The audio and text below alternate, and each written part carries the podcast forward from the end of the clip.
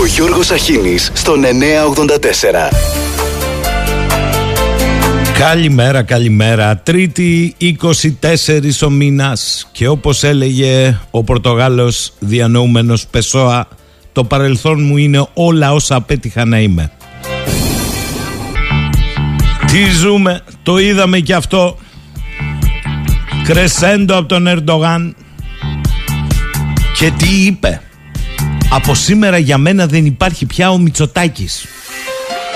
Μετέχεις στις εσωκομματικές, εσωετερικές πολιτικές εξελίξεις χώρας ο Ερντογάν. Δεν θα δεχτώ να συναντηθώ ποτέ μαζί του. Είχαμε συμφωνήσει για το Συμβούλιο Στρατηγικής Συνεργασίας, το οποίο δεν θα μετάχω. Δεν θα συναντηθώ με τον Μητσοτάκη. Δεν θα συμφωνήσω ποτέ να κάνω συνάντηση μαζί του. Γιατί να βγαίνουμε με αξιότιμους πολιτικούς που θα κρατήσουν το λόγο τους? Εμείς βγαίνουμε μόνο με αυτούς που τον κρατάνε. Ο Μητσοτάκης να σκεφτεί το μέλλον. Ποιος θα συναντηθεί με ποιον, πώς θα στήσει βάσεις. Ας το κάνει. Θύμωσε ο Ερντογάν. Η Ελλάδα έχει χτίσει 10 βάσεις. Εναντίον ποιας χώρας? Ας σου πω εγώ. Η Ελλάδα δεν έχει χτίσει ούτε μία βάση. Άλλοι χτίζουν. Άρα ρώτα αυτούς.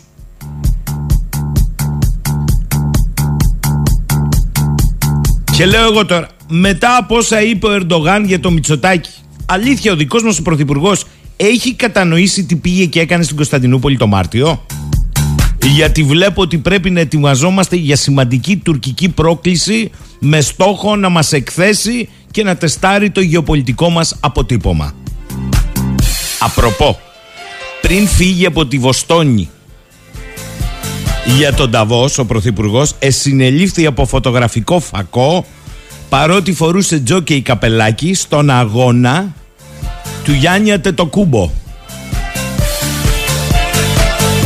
Μετά ο κυβερνητικός εκπρόσωπος έβγαλε ένα δεκάρικο και είπε ότι εμείς στεναρά με το διεθνές δίκαιο κτλ. Έχεις όμως το think tank και καταλαβαίνεις που πάει η δουλειά. Διότι όπου ακούς πολλά κοκόρια αργεί να ξημερώσει. Και οι αρχικόκορες όταν καυγαδίζουν κάτι άλλο βρωμάει. Κύριο άρθρο σήμερα του Θανάση Μαυρίδη στο Liberal. Δεν το λες και τυχαίο έντυπο. Ο Θανάσης Μαυρίδης είναι ένας φιλελεύθερος στην αρθρογραφία του, ακραία φιλελεύθερος, αλλά απηχεί πάντα σκέψεις και απόψεις παρούσης κατάστασης. Διαβάζω.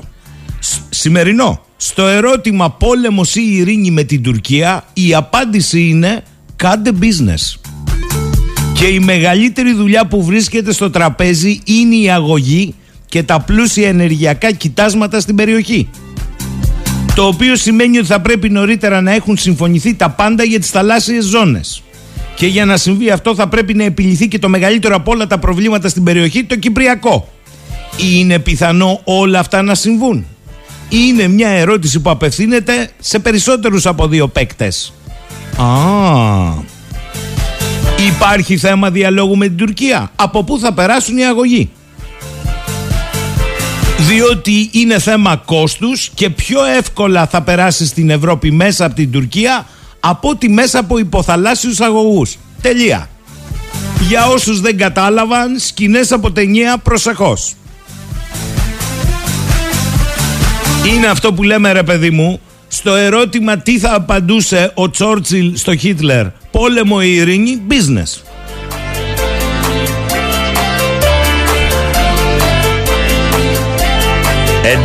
Εντάξει παιδιά, εντάξει. Το καταλάβαμε. Αλλά να το καταλάβετε κι εσείς ότι έρχεται καλοκαίρι. Και ονοείται. Αν αυτό το δε συνομιλό σταματά εκεί η κούνια που σας κούναγε.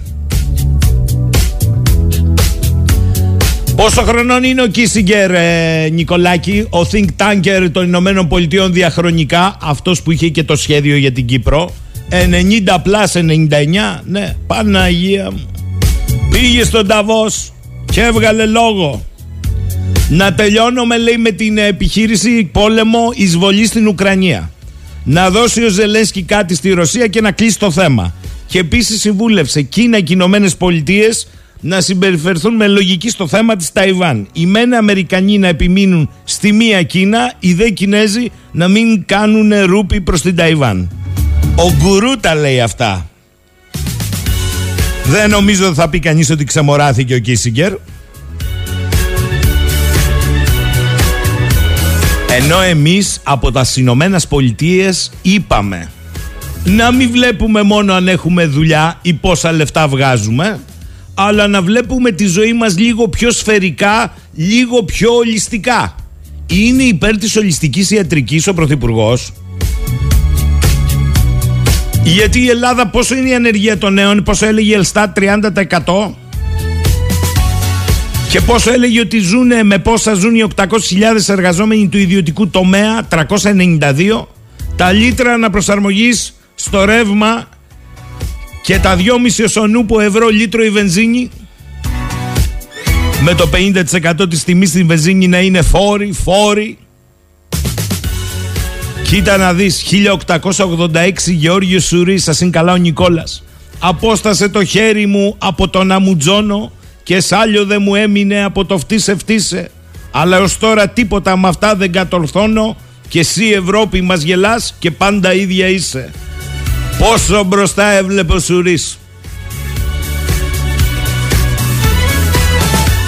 Αν λοιπόν για κάποιους το ζήτημα δεν είναι μόνο οι δουλειές δημιουργούμε, είναι η προσδοκία να ζήσεις τη ζωή σου ολιστικά και ας το κόστος της δεν βαριέσαι. Τι ωραία που περνάμε. Θα σας πω τι εννοώ. Η Ινδία, μου έστειλε ο Σωτήρης μήνυμα, βάζει 15% δασμό, φόρο, εξαγωγών σιδήρου χάλιβα για την Ευρωπαϊκή Ένωση από το βράδυ της 22ης Μαΐου. Ακυρώνουν τις εξαγωγικές συμβάσεις προς την Ευρωπαϊκή Ένωση την ώρα που υπάρχουν εκκρεμότητες για 2 εκατομμύρια τόνους χάλιβα σε Ευρωπαϊκή Ένωση. Τι έχει συμβεί? Η Ινδία είναι η δεύτερη παραγωγός χώρα χάλιβα σιδήρου στον κόσμο. Πρώτη είναι η Κίνα. Αν αυτό δεν είναι πόλεμος, να σας θυμίσω ότι πολλοί έλεγαν ότι οι Ιαπωνέζοι επιτέθηκαν στο Pearl Harbor όταν οι ΗΠΑ τους έκοψαν το πετρέλαιο. Τι είναι? Διότι η πρώην βρετανική απικία δείχνει τα δόντια της και αυτής στους Ευρωπαίους και πάμε να ξομείνουμε από χάλιβα. Διότι όταν πας να ανοίξεις ορυχεία στην Ευρώπη, έχεις τα περί πράσινης ανάπτυξης που άκουγα και πράσινα άλογα. Φάτε πληθωρισμό στα ύψη, σταματάνε οι κατασκευές, τα έργα που είναι σε εξέλιξη ξεχάστε τα, ευρωπαϊκή αυτοκινητοβιομηχανία κόλαση και οι ανεμογεννήτριες της πράσινης ανάπτυξης και πράσινα άλογα. Τι θα γίνει με το κόστος κατασκευής τους? Αφήνω που θα πρέπει μετά από 15 χρόνια να τις πετάξεις. Μία ανεμογεννήτρια των 2 ΜΒ περιέχει περίπου 260 τόνους σιδήρου. Θα μου πει κανείς, να μην ξεχάσω την οικοδομή, διότι όλα είναι κλιματική αλλαγή. Μα μέρα σε μέρα αλλάζει το κλίμα. Μέρα σε μέρα. Αυτό δεν είναι καμία επιστημονική ιδιαίτερη διαπίστωση. Κλιματική κρίση. Και φταίει ο πολίτης. Το διοξίδιο του άνθρακα κάτι της με τη φωτοσύνθεση, τη χλωροφύλλη, η στάθμη του νερού που ανεβαίνει από το 78 που ανεβαίνει. Στα φαλάσσερνα έπρεπε να έχει φτάσει πάνω στον κάμπο των Χανίων. Άκουσα και τ' άλλο, και τ' άκουσα και σήμερα. Αποψήλωση των δασών. Και ποιος την κάνει την αποψήλωση? Η κλιματική αλλαγή.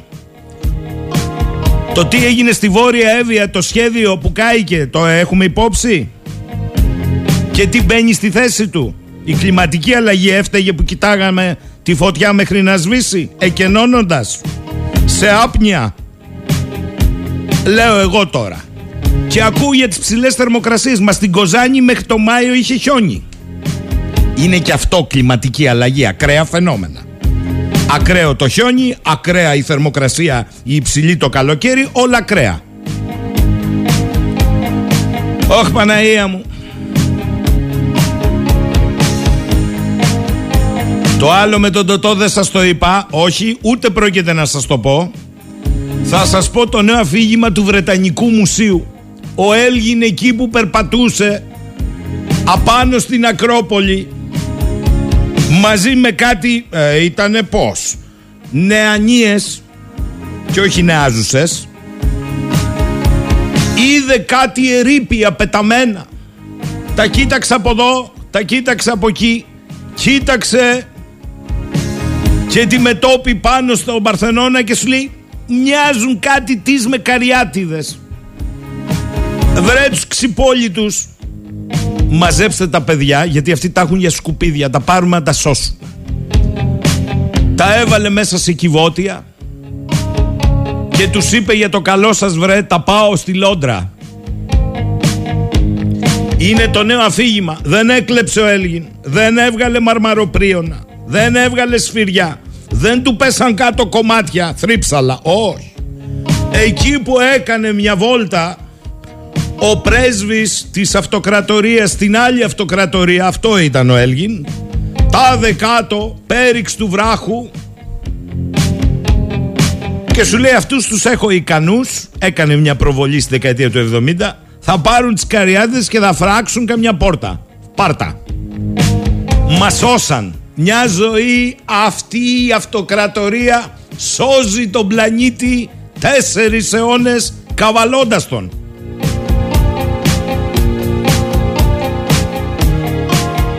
Καλημέρα Γιάννη μου. Καλή δύναμη. Πού να τη βρεις τη δύναμη. Ξαφνικά όλοι διαπιστώνουν τουρκικές προκλήσεις και αυξημένες ροές σε Εύρο και Αιγαίο. Σοπάτε ρε παιδιά, εδώ ήταν πάντα. Εμείς καθόμασταν στα αυγουλάκια και με το άρθρο του κυρίου Μαυρίδη στο Liberal σήμερα καταλάβαμε. Ο αγωγός, ευτυχώς που υπάρχουν Ισραηλινοί και κάνουν πλάκα στους Τούρκους. Με άρθρο απάντησαν οι Ισραηλινοί σήμερα. Όνειρο απατηλό της Τουρκίας, θα περάσουμε τον αγωγό από αυτήν. Στην Ελλάδα είμαστε πιο προχώ. Το δίλημμα πόλεμος, ειρήνη, υπερπατριώτες, πατριδοκάπηλοι και τα λοιπά, business as usual.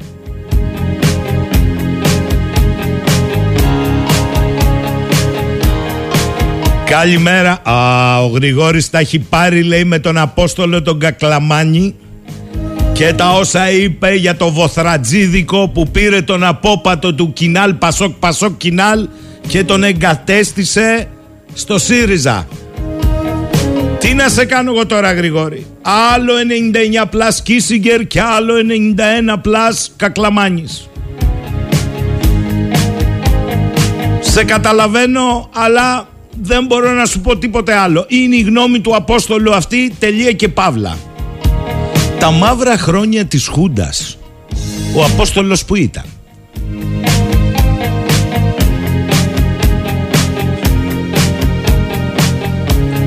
Ας είναι καλά ο Φίβος.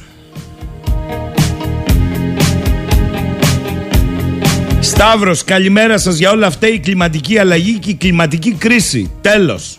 Καλημέρα σας. Ο Γιώργος, ο χαλβάς από Στραγάλια μάλλον δεν είναι καλό επιδόρπιο. Τρίτον, έχουμε ανοίξει πόλεμο στις χώρες που τις παρέχουν πόρους όπως η Ευρωπαϊκή Ένωση, την ώρα που δεν έχουμε καθόλου πόρους. Μην ξεχνάμε ότι έχει προηγηθεί και η Παναφρικανική Σύνοδος στο Σότσι και σχεδόν όλη η Αφρική είναι σύμμαχος της Ρωσίας και της Κίνας. Είναι η εποχή που οι Ευρωπαίοι το βλέπαμε αλλιώς. Δεν μας ενδιέφερε το σουλάτσο στην Κίνα. Ούτε το σουλάτσο πολύ περισσότερο της Κίνας στην Αφρική.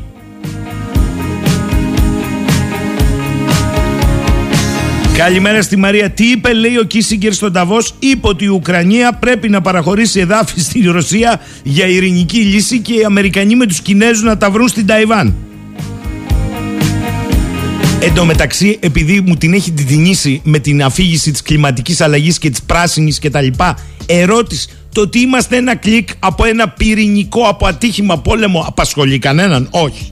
Το διοξίδιο του άνθρακος που εν μέρη έχει σχέση και με τη φωτοσύνθεση. Αυτό ναι, βεβαίως.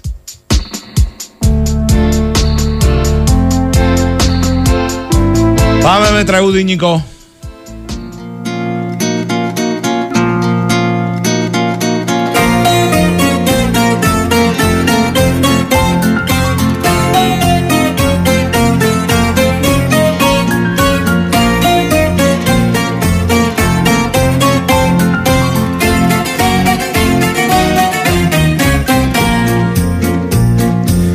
στραβός είναι ο γυαλός ή στραβαρμενίζουμε. Είναι πρίμος ο καιρός και το κύμα βρίζουμε και στην άμμο χτίζουμε.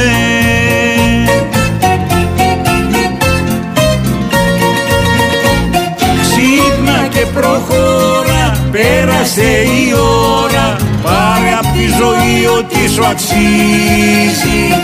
Πες και κανά όχι και σ' απ' την απόχη, το ποτάμι πίσω δεν γυρίζει.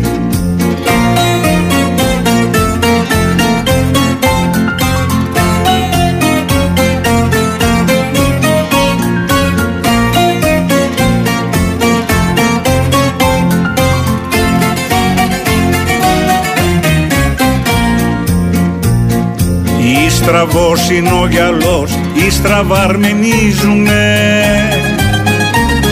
και στα ίδια λάθη μας μια ζωή γυρίζουμε κι όλα τα γκρεμίζουμε.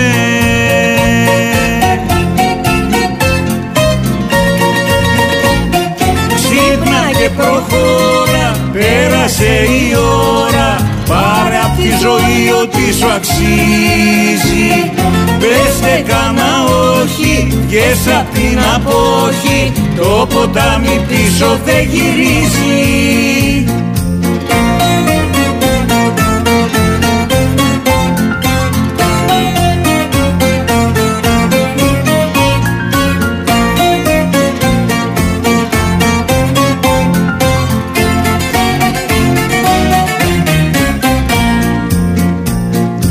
Ή στραβός είναι ο γυαλός ή στραβαρμενίζουμε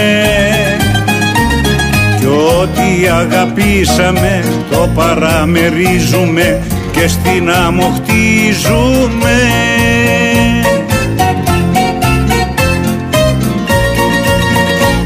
Ξύπνα και προχώρα, πέρασε η ώρα, πάρε απ' τη ζωή ό,τι σου αξίζει. Πες κανά όχι και σ' απ' την απόχη, το ποτάμι πίσω δεν γυρίζει. Το ποτάμι πίσω δεν γυρίζει.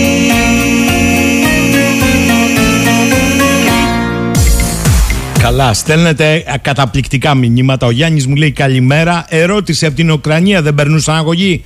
Τι ακούμε πραγματικά για το Liberal? Ναι, αλλά το Liberal λέει σήμερα για τους αγωγούς από τους υδρογονάνθρακες στη Μεσόγειο. Γιάννη μου, ο φίλος ο Κωστής, μάθαν ότι από αυτονόμαστε πλακώσαν ούλοι ούλοι. Απ' τη μια οι Βρετανοί μας κάνουν πλάκα, λέει, με τα γλυπτά του Παρθενώνα, ότι ο Έλγιν τα βρήκε κάτω πεταμένα. Απ' την άλλη οι Αλβανοί θυμήθηκαν το τσάμικο. Έχουμε θέμα με τους τσάμιδες, απάντησε ο Δένδιας. Ναι, αλλά το θέμα είναι ότι δεν έχουμε καταλάβει στην Ελλάδα ότι επιμένουν διαχρονικά μέχρι και η αλβανική κυβέρνηση. Ο κολλητός του Ερντογάν είναι ο Ράμας, μην ξεχνιόμαστε, για θέμα τσαμουριάς και ιδιοκτησιακό. Καλά. Καλημέρα. Έχουν ρίξει τόνους χημικά στην Ουκρανία και μετά λένε για πράσινη ενέργεια και κλιματική αλλαγή. Τι να σου πω τώρα, Βασιλεία μου, δεν ξέρω για χημικά, αλλά είναι όλα υγιεινά αυτά που πέφτουν στην Ουκρανία με άιζο. Είναι πράσινα, πίστεψέ με. Ο Θωμάς, Γιώργη καλημέρα, λέει. Το Πασόκ, παιδάκια, δεν ιδρύθηκε ως σοσιαλδημοκρατικό κόμμα από το μέγιστο Ανδρέα Παπανδρέου. Α, ο Θωμάς είναι ανδρεϊκός. Αλλά ως σοσιαλιστικό κίνημα. Γι' αυτό και ο Ανδρέας ποτέ δεν δέχτηκε να κάνει αίτηση μέλους στη Σοσιαλιστική Διεθνή, ενώ την κατήγγειλε ως σοσιαλδημοκρατική. Όλα τα υπόλοιπα δείχνουν τη θηριώδη άγνοιά τους. Επιπλέον ο νέος πρόεδρος να το πάρει αλλιώς με αυτούς που του γράφουν λόγους. Σιγά που ο Ανδρέας ίδρυσε το Πασόκ ως συνέχεια του κόμματος των φιλελευθέρων του Ελευθερίου Βενιζέλου. Άμα ήθελε έτσι θα κράταγε το κόμμα του μπαμπά του, του Γεωργίου Παπανδρέου. Σοσιαλιστικό το ήθελε, ξυπνάτε ρε. Καλά παιδιά, οι εποχές αλλάζουν. Εδώ ο νέος πρόεδρος, και δεν σας πείραξε, είπε να καταργήσουμε το βέτο στην Ευρωπαϊκή Ένωση και να πάμε στις ειδικές πλειοψηφίες. Τι δεν καταλαβαίνετε εσείς? Ο Βασίλης, καλημέρα. Όλοι να μιλάνε, να μιλάει και ο Απόστολος. Πάει πολύ και να λέει ότι τώρα που τέλειωσε το τυρί φύγαν τα ποντίκια για άλλες τρύπες. Αφού το έφαγες, λέει Απόστολε, το τυρί μόνος σου. Α, έχετε πλάκα εσείς. Νεκτάριος, καλημέρα. Στη Χουριέτ σήμερα υπάρχει αυτό για το πώς η Τουρκία, χώρα συμμαχική και μέλος του ΝΑΤΟ, διαπραγματεύεται με τη Ρωσία για την ομαλή αντικατάσταση υπηρεσιών και προϊόντων μετά την αποχώρηση μεγάλων εταιριών από τη ρωσική αγορά.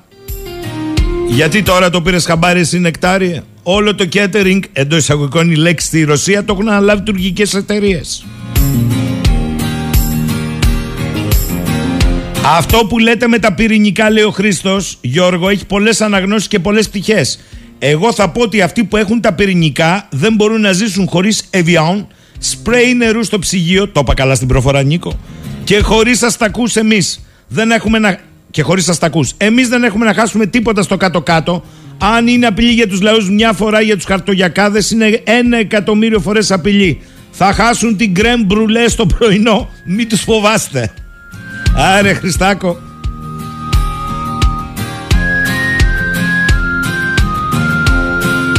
Ο Τασούλης, καλημέρα. Ο Απόστολος. Καλά ρε παιδιά, τι πάθατε όλοι σήμερα? Πάθατε με τον Κακλαμάνι όλοι κάτι της. Ο Απόστολος Κακλαμάνης στην ουσία με έβρισε, γιατί εγώ έφυγα από το Πασόκ και δεν είμαι επώνυμος στέλεχος. Αυτό να το δεις ψυχαναλυτικά.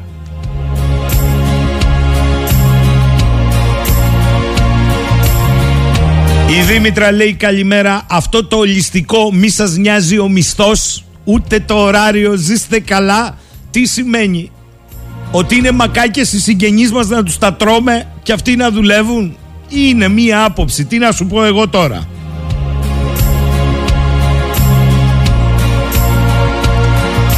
Ο φίλος μας ο Γεράσιμος, Γιώργο, λέει καλημέρα. Αυτό το μπαράζ ολιγόλεπτων τηλεοπτικών συνεντεύξεων στον δρόμο από τα κεντρικά μίδια που διάφοροι περαστικοί σε εισαγωγικά, γιατί το έχεις βάλει σε εισαγωγικά, δηλώνουν περιχαρίστως ότι θα συνεχίσουν να φοράνε από μόνοι τους τη μάσκα και μετά τη λήξη της πανδημίας, με ξεπερνά.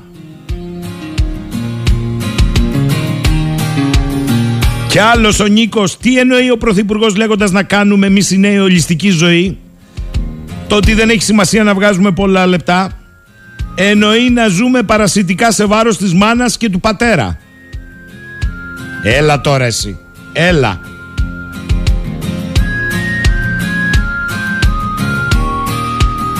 Αυτή είναι ωραία απορία του φίλου μας του Μελέτη. Γιώργο, λέει, έχω μία απορία. Αφού η Ευρωπαϊκή Ένωση είναι υπέρ των δικαιωμάτων, της αυτοδιάθεσης, της αυτοσυγκρότησης των λαών κτλ, θα στείλει καμιά στρατιωτική βοήθεια στους Κούρδους μόλις ξεκινήσει η τουρκική εισβολή? Έλα καλέ κι εσύ.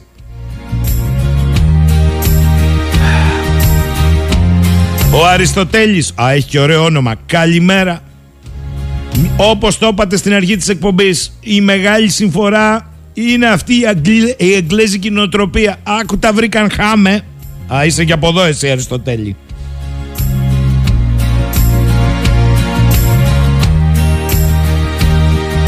Ο Γιάννης, καλημέρα, λέει ο Ερντογάν δεν μιλάς στο Μητσοτάκη, κάναν ξεφίλια. Σαν το μικρό παιδί. Έλα ρε Ρετζέπ, θα πάρεις ό,τι γουστάρεις, θα πετάς και πάνω από τη Μύκονο, θα κάνεις πλάκα με τους γείτονες. Πες και καμιά κουβέντα ότι σε στρίμωξε ο πρωθυπουργός μας, να έχουν να λένε οι Έλληνες για τον χορηγό τους. Ο Κώστας είναι πολύ πασόκα, αθεράπευτο πασόκα. Ο Κώστας, να σας το καρφώσω, είναι φίλος του Νίκου. Καλημέρα, λέει. Κάτω τα χέρια από τον Απόστολο. Ιστορικός στέλεχος είναι, ας πει και καμιά μακακία. Κωστάκη, πόσο ιστορικό είναι? Για πήγαινε λίγο πίσω την ιστορία, Κωστάκη μου, εκεί στη δεκαετία του 70. Είναι τόσο όσο ιστορικό, ας είναι καλά ο Φίβος. Τελεία. 10:33 πρώτα λεπτά. Ο κύριος Γιάννης, καλός φίλος, ο οποίος έχει επιστρέψει πια από τις Βρυξέλλες και στέλνει το υλικό και την πληροφορία εδώ κοντά μας από την Αγία Πελαγία. Λοιπόν, λέει καλημέρα σε όλους τους φίλους εκπομπής. Τη στιγμή που γράφω αυτό το μήνυμα, βλέπω στην οθόνη του υπολογιστή ότι το ρούβλι που είχε καταποντιστεί στα 177,26 ρούβλια ανά δολάριο στις αρχές Μαρτίου, μετά την εισβολή, τις πρώτες μέρες της εισβολής στην Ουκρανία, έχει επανακάμψει στα 57,53 δολάρια. Δεν κάνει κανένα άλλο σχόλιο. Είναι αυτό που λέμε η ολιστική ζωή, μη σε νοιάζουν οι μισθοί. Ναι. Καλημέρα, δεν ξέρω για σας, αλλά έχω ρίξει τρελό γέλιο στο πρώτο μισάωρο, αφού νόμιζα ότι άκουγα εισαγωγή Παντελή, αλλά log version. Παντελή, τα ακούς? Τα ακούω να λες. Σάκης, ο Κατιμάς λέει για τον Κακλαμάνη είναι αυτοί που πήγαν στο ΣΥΡΙΖΑ. Αυτοί που πήγαν στην ΕΠΕΝ του Βορύδη και τον Καρατζαφέρ του Άδωνη όμως, καλά παιδιά που ήταν ο Αποστόλης στη Χούντα, το λέει μόνος του, λέει που ήταν. Εντάξει ρε Σάκη τώρα. Και τέλος ο Κώστας. Ο Κώστας, ο φίλος του Νίκου, είναι πολύ Πασόκ. Καλά λέει, δεν θα έρθουμε ξανά στα πράγματα. Το Πασόκ εννοεί. Σε βλέπω στο διδημότυχο FM. Α, Κώστα, με συγχωρείς. Θέλω στο ανταγωνιστικό, πιο πάνω από το Ορμένιο, εκεί στο Τρίγωνο, ή καλύτερα στο στρατόπεδο της Χελδόνας που πάνε και πολύ κριτικοί. Εκεί θέλω εγώ. Μπορείς ένα ραδιόφωνο εκεί?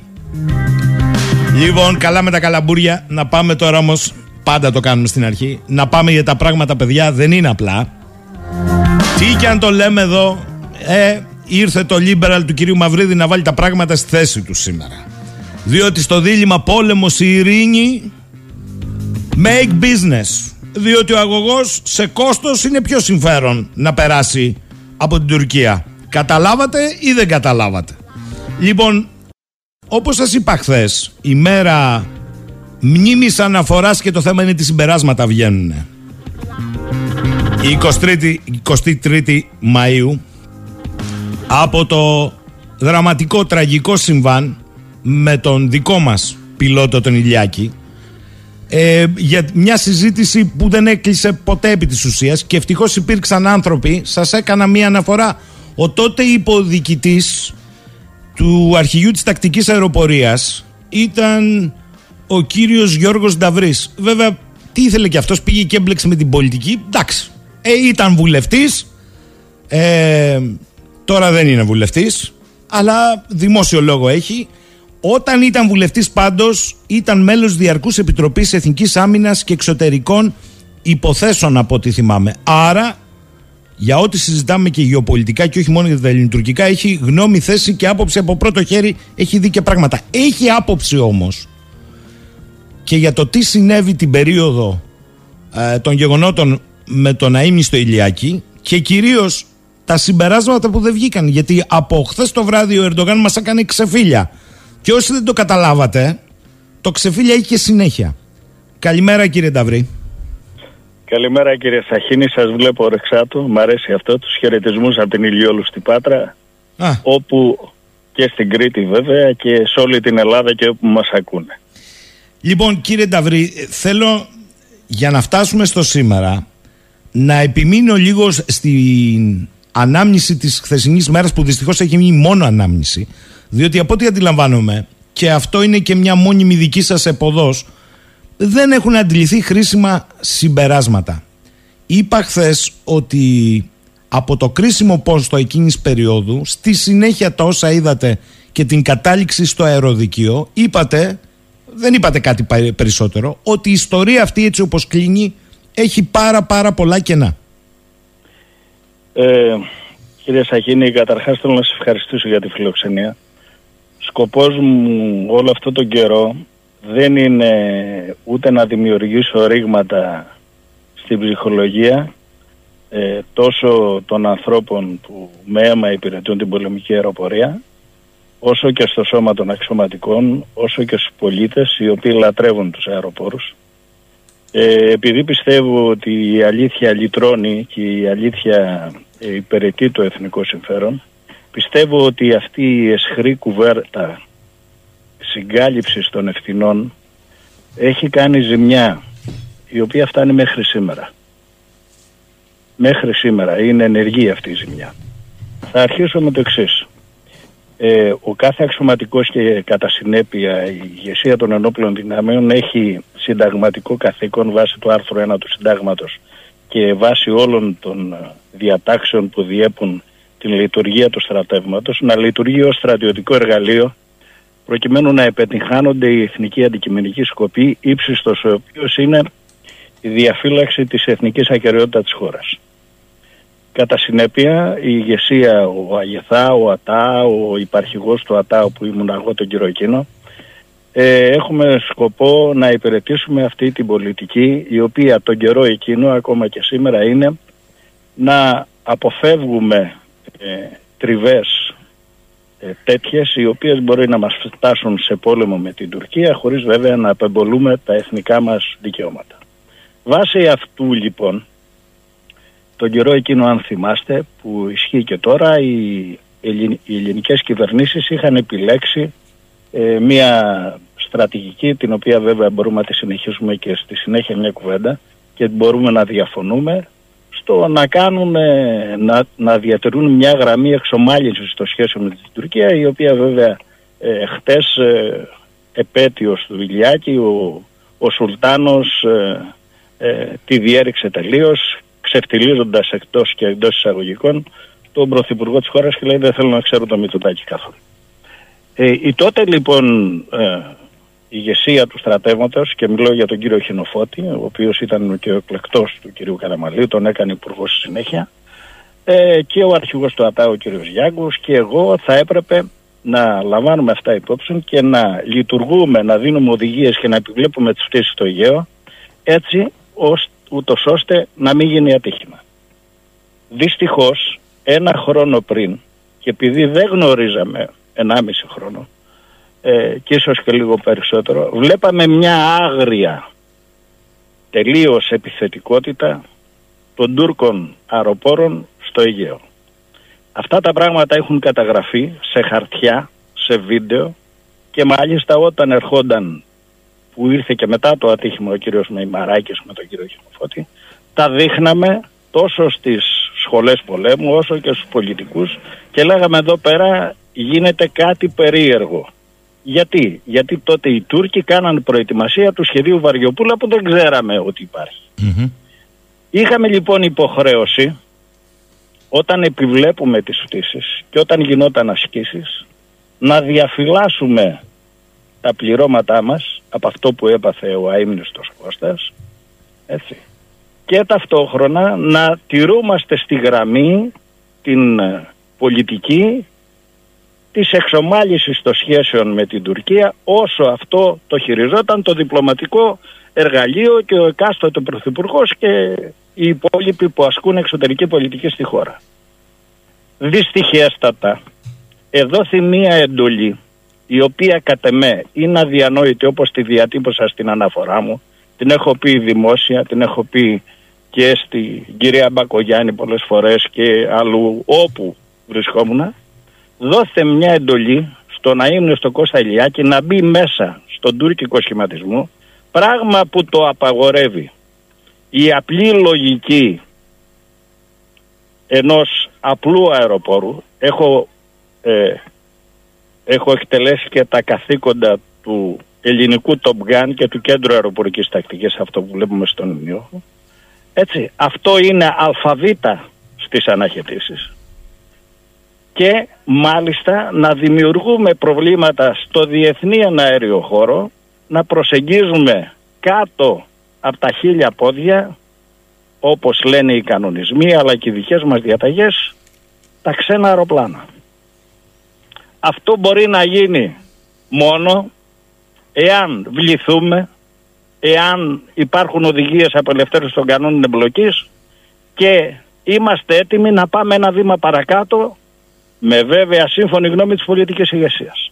Δόθηκε λοιπόν μία εντολή από το κέντρο που ήταν παρόν ο κύριος Γιάκος και σαφέστατα νομίζω ήταν και ο κύριος Χινοφώτης στο κέντρο επιχειρήσεων, να πάει ο Ηλιάκης να δει τι διαμόρφωση, αν δηλαδή το φωτογραφικό αρέφ της που πιλοτάριζε η Τουρκάλα είχε πόντ φωτογράφησης.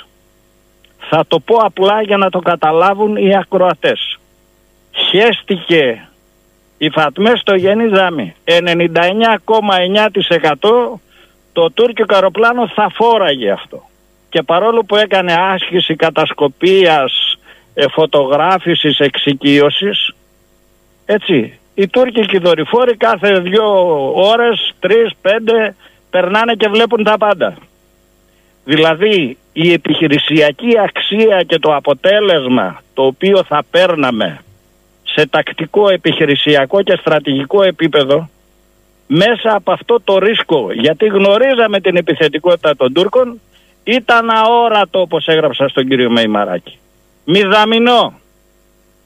Με συνέπεια, τα συνοδά προστατευτικά αεροπλάνα των φωτογραφικών, ο Φωνιάς του Γιάκη, να κάνει αυτό που κάνανε άλλοι Τούρκοι, και μάλιστα μια εβδομάδα πριν έξω από τη Λίμνο, που παραλίγο να είχαμε άλλο ένα ατύχημα, το οποίο δεν το έλαβε υπόψη ο αρχηγός τότε του ΓΑΤΑ, με συνέπεια να χάσουμε έναν άνθρωπο, οικογενειάρχη, να κλάψει όλη η αεροπορία, έτσι, να χάσουμε ένα αεροπλάνο και προσέχτε, να φτάνουμε σε επίπεδο που θα μπορούσε να δημιουργηθεί θερμότατο επεισόδιο.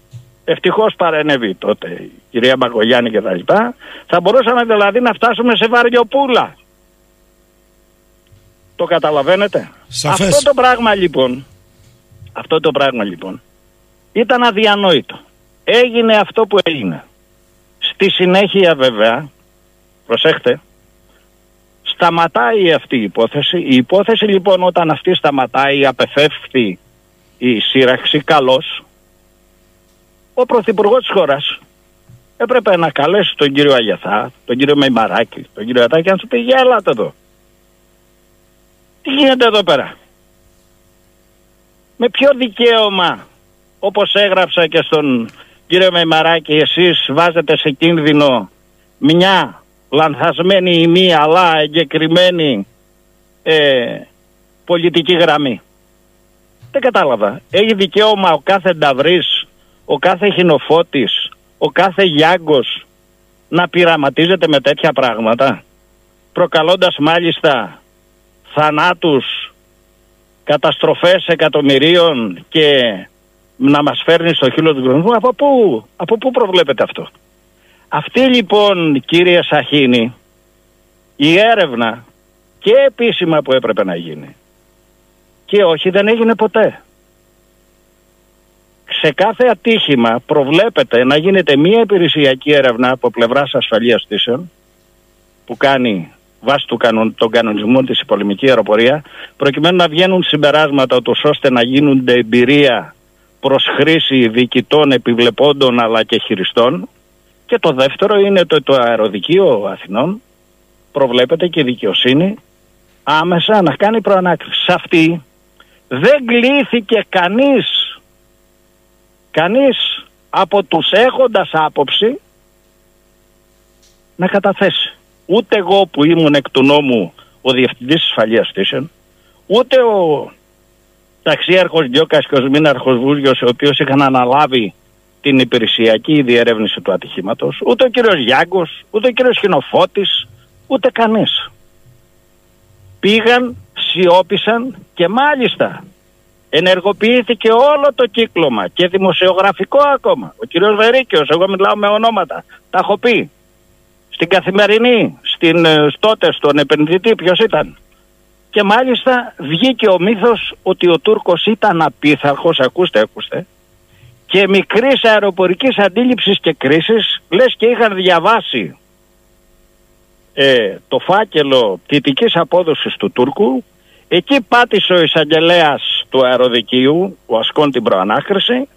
Τελικά ο Τούρκος αθώθηκε, έτσι, και ο μόνος που έσωσε την τιμή, και πρέπει να το πω, ήταν ένας άγνωστος για μένα μέχρι να το δω, ένας δικηγόρος εκ Κορίνθου, ο κύριος Νικόλαος Λόης, ο οποίος μήνυσε τον Τούρκο με μια άλλη συμβολεογράφο, και η υπόθεση έφτασε στα δικαστήρια. Και υπήρξε απόφαση 4 χρόνων καταδίκης του Τούρκου, έτσι. Και οι αεροπόροι που πήγαν εκεί, ο ένας μάλιστα είναι ατά σήμερα, δυστυχώς κατ' εμέ, πήγαν και σιώπησαν εκεί. Στο δε αεροδικείο, από ό,τι έχω δει τα χαρτιά, επανέλαβαν το μύθο του απίθαρχου χειριστού. Αυτή την ερώτηση δε την έχει απευθύνει ευθέως, προσέχτε τη σύμπτωση, ο κύριος Βερίκιος τον Μπουγιούκανιτ στη Θεσσαλονίκη, όταν έφυγε ο κύριος Χινοφώτης και του λέει, αληθεύει, θα σας στείλω την ερώτηση και το φίλο, αληθεύει ότι οι Τούρκοι χειριστέ, κύριε Μπουγιούκανιτ, είναι απίθαρχοι κτλ. Και τότε ο Αγεθά, ο οποίος ήξερε, ομολογεί δημόσια ο Τούρκος και λέει, τι είναι αυτά που με ρωτάτε τώρα. Οι Τούρκοι χειριστές είναι απόλυτα πειθαρχημένοι και ακολουθούν τις εντολές της τουρκικής ηγεσίας. Ο Τούρκος λοιπόν έκανε προπόνηση και εκτελούσε εντολές στα πλαίσια προετοιμασίας της Βαριοπούλας. Αυτό το πράγμα λοιπόν καλύφθηκε και αυτό το οποίο με εξοργίζει, γιατί έχω πάει και ως βουλευτής της αντιπολίτευσης με τον κύριο Καμένο, ο οποίος και αυτός δεν άνοιξε το φάκελο ενώ το είχε υποσχεθεί. Κάθε χρόνο. Με προλάβατε, γιατί θα σας ρώταγα καλά όλα αυτά, αλλά το είπατε εσείς. Προχωρήστε. Λοιπόν, προσέχτε, πήγε εκεί, υποσχέθηκε μπροστά στην οικογένεια του Ηλιάκη, έτσι, και τα λοιπά, ότι θα ανοίξει ο φάκελος, γιατί τον είχα ενημερώσει προφανώς, όπως αντιλαμβάνεστε, ο οποίος δεν άνοιξε ποτέ. Και το ερώτημα βέβαια δεν είναι σήμερα μετά από 16 χρόνια να δούμε και να πιάσει αγανάκτηση τον Ταυρί ή το Σαχίνι ή την οικογένεια Ηλιάκη για αυτή την ιστορία. Κάτε με, αυτή η υπόθεση, κυρία Σαχίνη, μπορεί άριστα να γυριστεί, είναι το ρεαλιστικό σενάριο για να γυριστεί, όπως έχω πει, η ταινία με θέμα τη διαπλοκή σε όλα τα επίπεδα στην Ελλάδα. Αυτή η σιωπή που υπάρχει και η κουβέρτα που έχει πέσει, έτσι, γιατί αυτό το πράγμα εκκρεμεί σε επίπεδο αρίου πάγου. Εγώ ως βουλευτής κατέθεσα 3 περιπτώσεις και υπάρχει χειρότερο από αυτό θέμα, το οποίο ελάχιστα θα σας το αναφέρω, έτσι. Είναι η διαρροή σχεδίων, το έχω πει μες στη Βουλή τότε που συζητάγαμε για τα υποβρύχια. Είναι στον άριο πάγο, είναι ανοιχτή, δεν ψάχτηκε ποτέ αυτή η υπόθεση και δυστυχώς, έτσι, αυτό το πράγμα μας φτάνει σε μια κατάσταση την οποία βλέπουμε σήμερα, δηλαδή πια. Βλέπουμε ότι αυτό το link και αυτή η σχέση που υπάρχει ανάμεσα στην πολιτική και στρατιωτική ηγεσία, αντί να είναι να μεγαλώνει την εθνική ισχύ, φαίνεται εκ των πραγμάτων ότι αυτό που την ενδιαφέρει είναι να διατηρείται μια κατάσταση η οποία την είπατε με λίγο πριν. Δεν θέλουμε πόλεμο, ας κάνουμε business. Δεν είμαι πολεμοχαρής, κύριε Σαχίνη. Ποιος είναι, κύριε Νταυρή, ποιος είναι? Λατρεύω την ειρήνη. Αλλά για να έχουμε ειρήνη και για να έχουμε πραγματική αποτροπή, αυτά τα έχουν πει οι αρχαίοι μον πρόγονοι που διδάσκονται σε όλα στα στρατηγικά πανεπιστήμια. Για να έχουμε αποτροπή, ο Τούρκος πρέπει να γνωρίζει ότι όταν πάει ο Μητσοτάκης και μιλάει στη Γερουσία, την άλλη μέρα άμα θα μπει ντρόν στην Αλεξανδρούπολη θα πέσει. Εάν δεν το γνωρίζει αυτό, θα φτάνουμε σε αυτό που φτάσαμε σήμερα. Δηλαδή τι, ο Χαλβάς με τα στραγάλια έγινε πικρός. Και του είπε του Μητσοτάκη, άντε από εδώ πέρα. Και όπως έλεγε και ο Κωστίδης, τον οποίο παρακολουθώ για άλλους λόγους, για να παίρνω από αυτά ίσως που δεν λέγονται και από το ύφος τα μηνύματα, λέει, σκέψου να πει ο Ερντογάν άι, έλεγε το πρωί στο Sky. Δηλαδή εκτός από το γιοκ υπάρχει και το παραπάνω σκαλί. Άρα εδώ τα πράγματα είναι ανοιχτά. Δηλαδή τα συμπεράσματα τα οποία πρέπει να βγουν, που βγαίνουν από όλη αυτή την κατάσταση, είναι μη ενθαρρυντικά. Μισό λεπτό, κύριε Νταυρή, γιατί πρέπει να σας πω ότι δεκάδες πολιτών στέλνουν μηνύματα. Εγώ θα σας συμπυκνώσω το ερώτημά τους. Αν τότε οι Τούρκοι πιλότοι, με βάση το σχεδιασμό της δικής τους πολιτικής ηγεσίας και με βάση τα όσα αποκαλύφθηκαν, που σωστά είπατε δεν τα γνωρίζαμε ένα χρόνο πίσω τότε. Αν τότε λοιπόν προβάριζαν τα σχέδια για το σχέδιο Βαριοπούλα, με ρωτάνε εδώ, μπορεί τώρα να κάνουν πρόβες για το σχέδιο Καθαρή Γαλάζια Πατρίδα σήμερα? Κοιτάξτε να σας πω κάτι. Σε κανένα σχέδιο στον κόσμο, και το ξέρουν όλοι οι στρατιωτικοί αλλά και όλοι οι πολιτικοί σε όλα τα επίπεδα, όταν φτιάχνουμε ένα σχέδιο, όπως έχει γίνει η Γαλάζια Πατρίδα ή όπως είναι το δόγμα ο ΖΑΛ, το οποίο είναι το πιο θανατηφόρο από όλα, κύριε Σαχίνη, πρέπει να ξέρετε ότι όταν μπει ο σκοπός του σχεδίου, μετά λέμε μέσα, χρήμα, έτσι, προετοιμασία. Δεν υπάρχει περίπτωση να υπάρχει σχέδιο Γαλάζιας Πατρίδας χωρίς λεφτά για προπαγάνδα, χωρίς λεφτά για κτήση μέσων και χωρίς προετοιμασία σε επιτελικό επίπεδο, σε επιχειρησιακό επίπεδο και σε τακτικό επίπεδο. Αυτό είναι σίγουρο. Έτσι γινόταν και τότε. Έτσι γίνεται σε όλα τα σχέδια στον κόσμο. Δεν μπορεί να είναι διαφορετικά. Θέλω όμως να σας πω κάτι το οποίο είναι τρελό. Λέμε ότι έτσι έγινε με τον Τούρκο. Ότι χτύπησε κατά πάσα πιθανότητα, είναι πληροφορίες, και τον τζάκησε, όπως υπάρχουν πολλά βίντεο, κυρία Σαχή. Υπάρχουν αναφορές. Δηλαδή θα δείτε αναφορά αεροπόρων που εγώ τις έπαιρνα ως αλφα κλαδάρχης τότε, λίγο πριν γίνω υπαρχικός, που έλεγε «Προσπαθήσε ο Τούρκος με το φτερό να μου χτυπήσει την καλύτρα». Όνομα Σαχίνης, αεροπόρος, στο Φάντομ. Τέλος.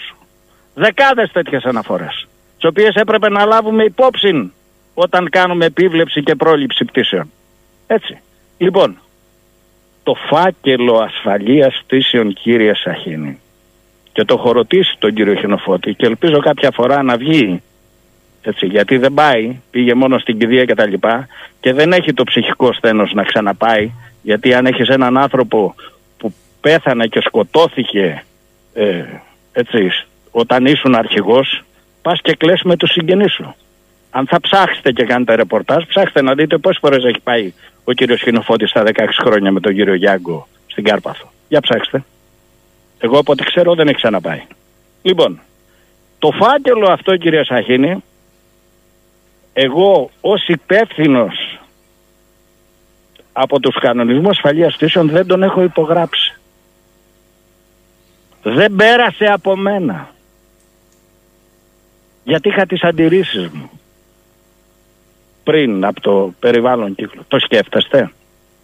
Δεν κλήθηκα στο αεροδικείο. Και όχι μόνο εγώ. Και έλεγα τότε στον κύριο Καμένο, κύριε Καμένο, θα πρέπει, γιατί η αλήθεια είναι, αν είναι να υπηρετήσουμε το εθνικό συμφέρον, να το βουλώσουμε όλοι, πρώτος εγώ, και δεν θα μιλάγαμε σήμερα, γιατί έτσι εξυπηρετείται το εθνικό συμφέρον. Αν όμως δεν είναι έτσι και εξυπηρετείται εκτός εισαγωγικών η λεγόμενη παράγκα που τόνοι δημοσιευμάτων έχουν πει για αυτή την κατάσταση που είμαστε τώρα και τρέχουμε πάλι για να καλύψουμε τρύπες στα θέματα των εξοπλιστικών, που είναι η δική μου η προσωπική άποψη, η οποία έχει κατατεθεί τόσο στον εισαγγελέα, κάποιος διώχθηκε κιόλας, πήρε μετάθεση, γνωστές ιστορίες. Στη συνέχεια τα έχω πει στη Βουλή, κύριε Σαχίνη. Και ο τότε μπροστά στον κύριο Αβραμόπουλο. Προσέχτε. Έχω πει μέσα στη Βουλή όταν συζητάγαμε για τα υποβρύχια, κάτι το οποίο είναι πιο βαρύ, απείρως, και δεν έχει διαγραφεί νομικά ως αδίκημα. Την ίδια χρονιά, σε μια άσκηση Σύκηνος Αλέξανδρος, έφυγε όλος ο επιχειρηματικός σχεδιασμός στο Ισχύσεχήρ. Είναι καταγεγραμμένα αυτά. Τα έχω γράψει. Τι εννοείται έφυγε? Δόθηκε? Όχι. Δεν έκλεισε ένα κύκλωμα στο δικό σας το ραντάρ στο Δουίτο Κέπ εκεί. Μάλιστα. Και καταλάβω. 5 μέρες όλα αυτά ηλεκτρονικά πήγαιναν απέναντι. Αυτά δεν τα λέω. Τα έχω πει δημόσια. Είναι στο... εάν μπείτε τα βρεις υποβρύχια, όποιος θέλει. Γνωστά, αλλά εγώ ήθελα για τον κόσμο. Είναι γνωστά. Ναι. Και αυτά τα πράγματα τώρα, προσέχτε, αυτά τα πράγματα η Τουρκία τα γνωρίζει. Ποιος να σε πάρει σοβαρά? Ποιος να σε πάρει σοβαρά? Μετά το ΙΟΚ θα έχουμε και το ΆΙ. Ποιος? Αντιλαμβάνεστε ποιος είναι ο αντικατοπτρισμός και ποιο είναι το link Και γιατί οι Τούρκοι λένε «Α, μίλασε η Μητσοτάκη στη Γερουσία, πάρει χειροκρότημα, μιλάς τρεις φορές για την, πώς το λένε, για την Ουκρανία». Και βγαίνει ο Κίσιγκερ σήμερα και λέει «Αευρείτε τα». Μάλιστα. Και εμείς πού πάμε, με ποια στρατηγική πάμε. Καλά κάνετε και το δένετε και με το σήμερα, γιατί αντιλαμβάνεστε, όμως επιτρέψτε μου... Αυτό με απασχολεί, τα άλλα έχουν περάσει. Έχουν περάσει, αλλά κύριε Νταβρή, πολύ σύντομα, γιατί θέλω να έρθουμε και λίγο στο σήμερα. Ναι. Έχω εδώ, σας είπα πάρα πολλά μηνύματα, θα τα ξαναπούμε προφανές. Μου λένε πολλοί ότι, μα κύριε Νταβρή, τότε υπαρχηγός ΑΤΑ δεν βλέπατε που πήγαινε το πράγμα πριν φτάσει εκεί που έφτασε με τον Ηλιάκη. Σαφώς. Το βλέπω. Δεύτερο. Και το ανέφερα. Και υπάρχει και το σήμα, το είχε βγάλει τότε, αν θα πάρετε το military.gr. Βεβαίως το έβλεπα. Ναι. Βέβαια. Και υπάρχει η προειδοποίηση. Και υπάρχει η επίβλεψη. Το θέμα είναι, τηρήθηκε από το προϊστάμενο κλιμάκιο. Όχι μόνο.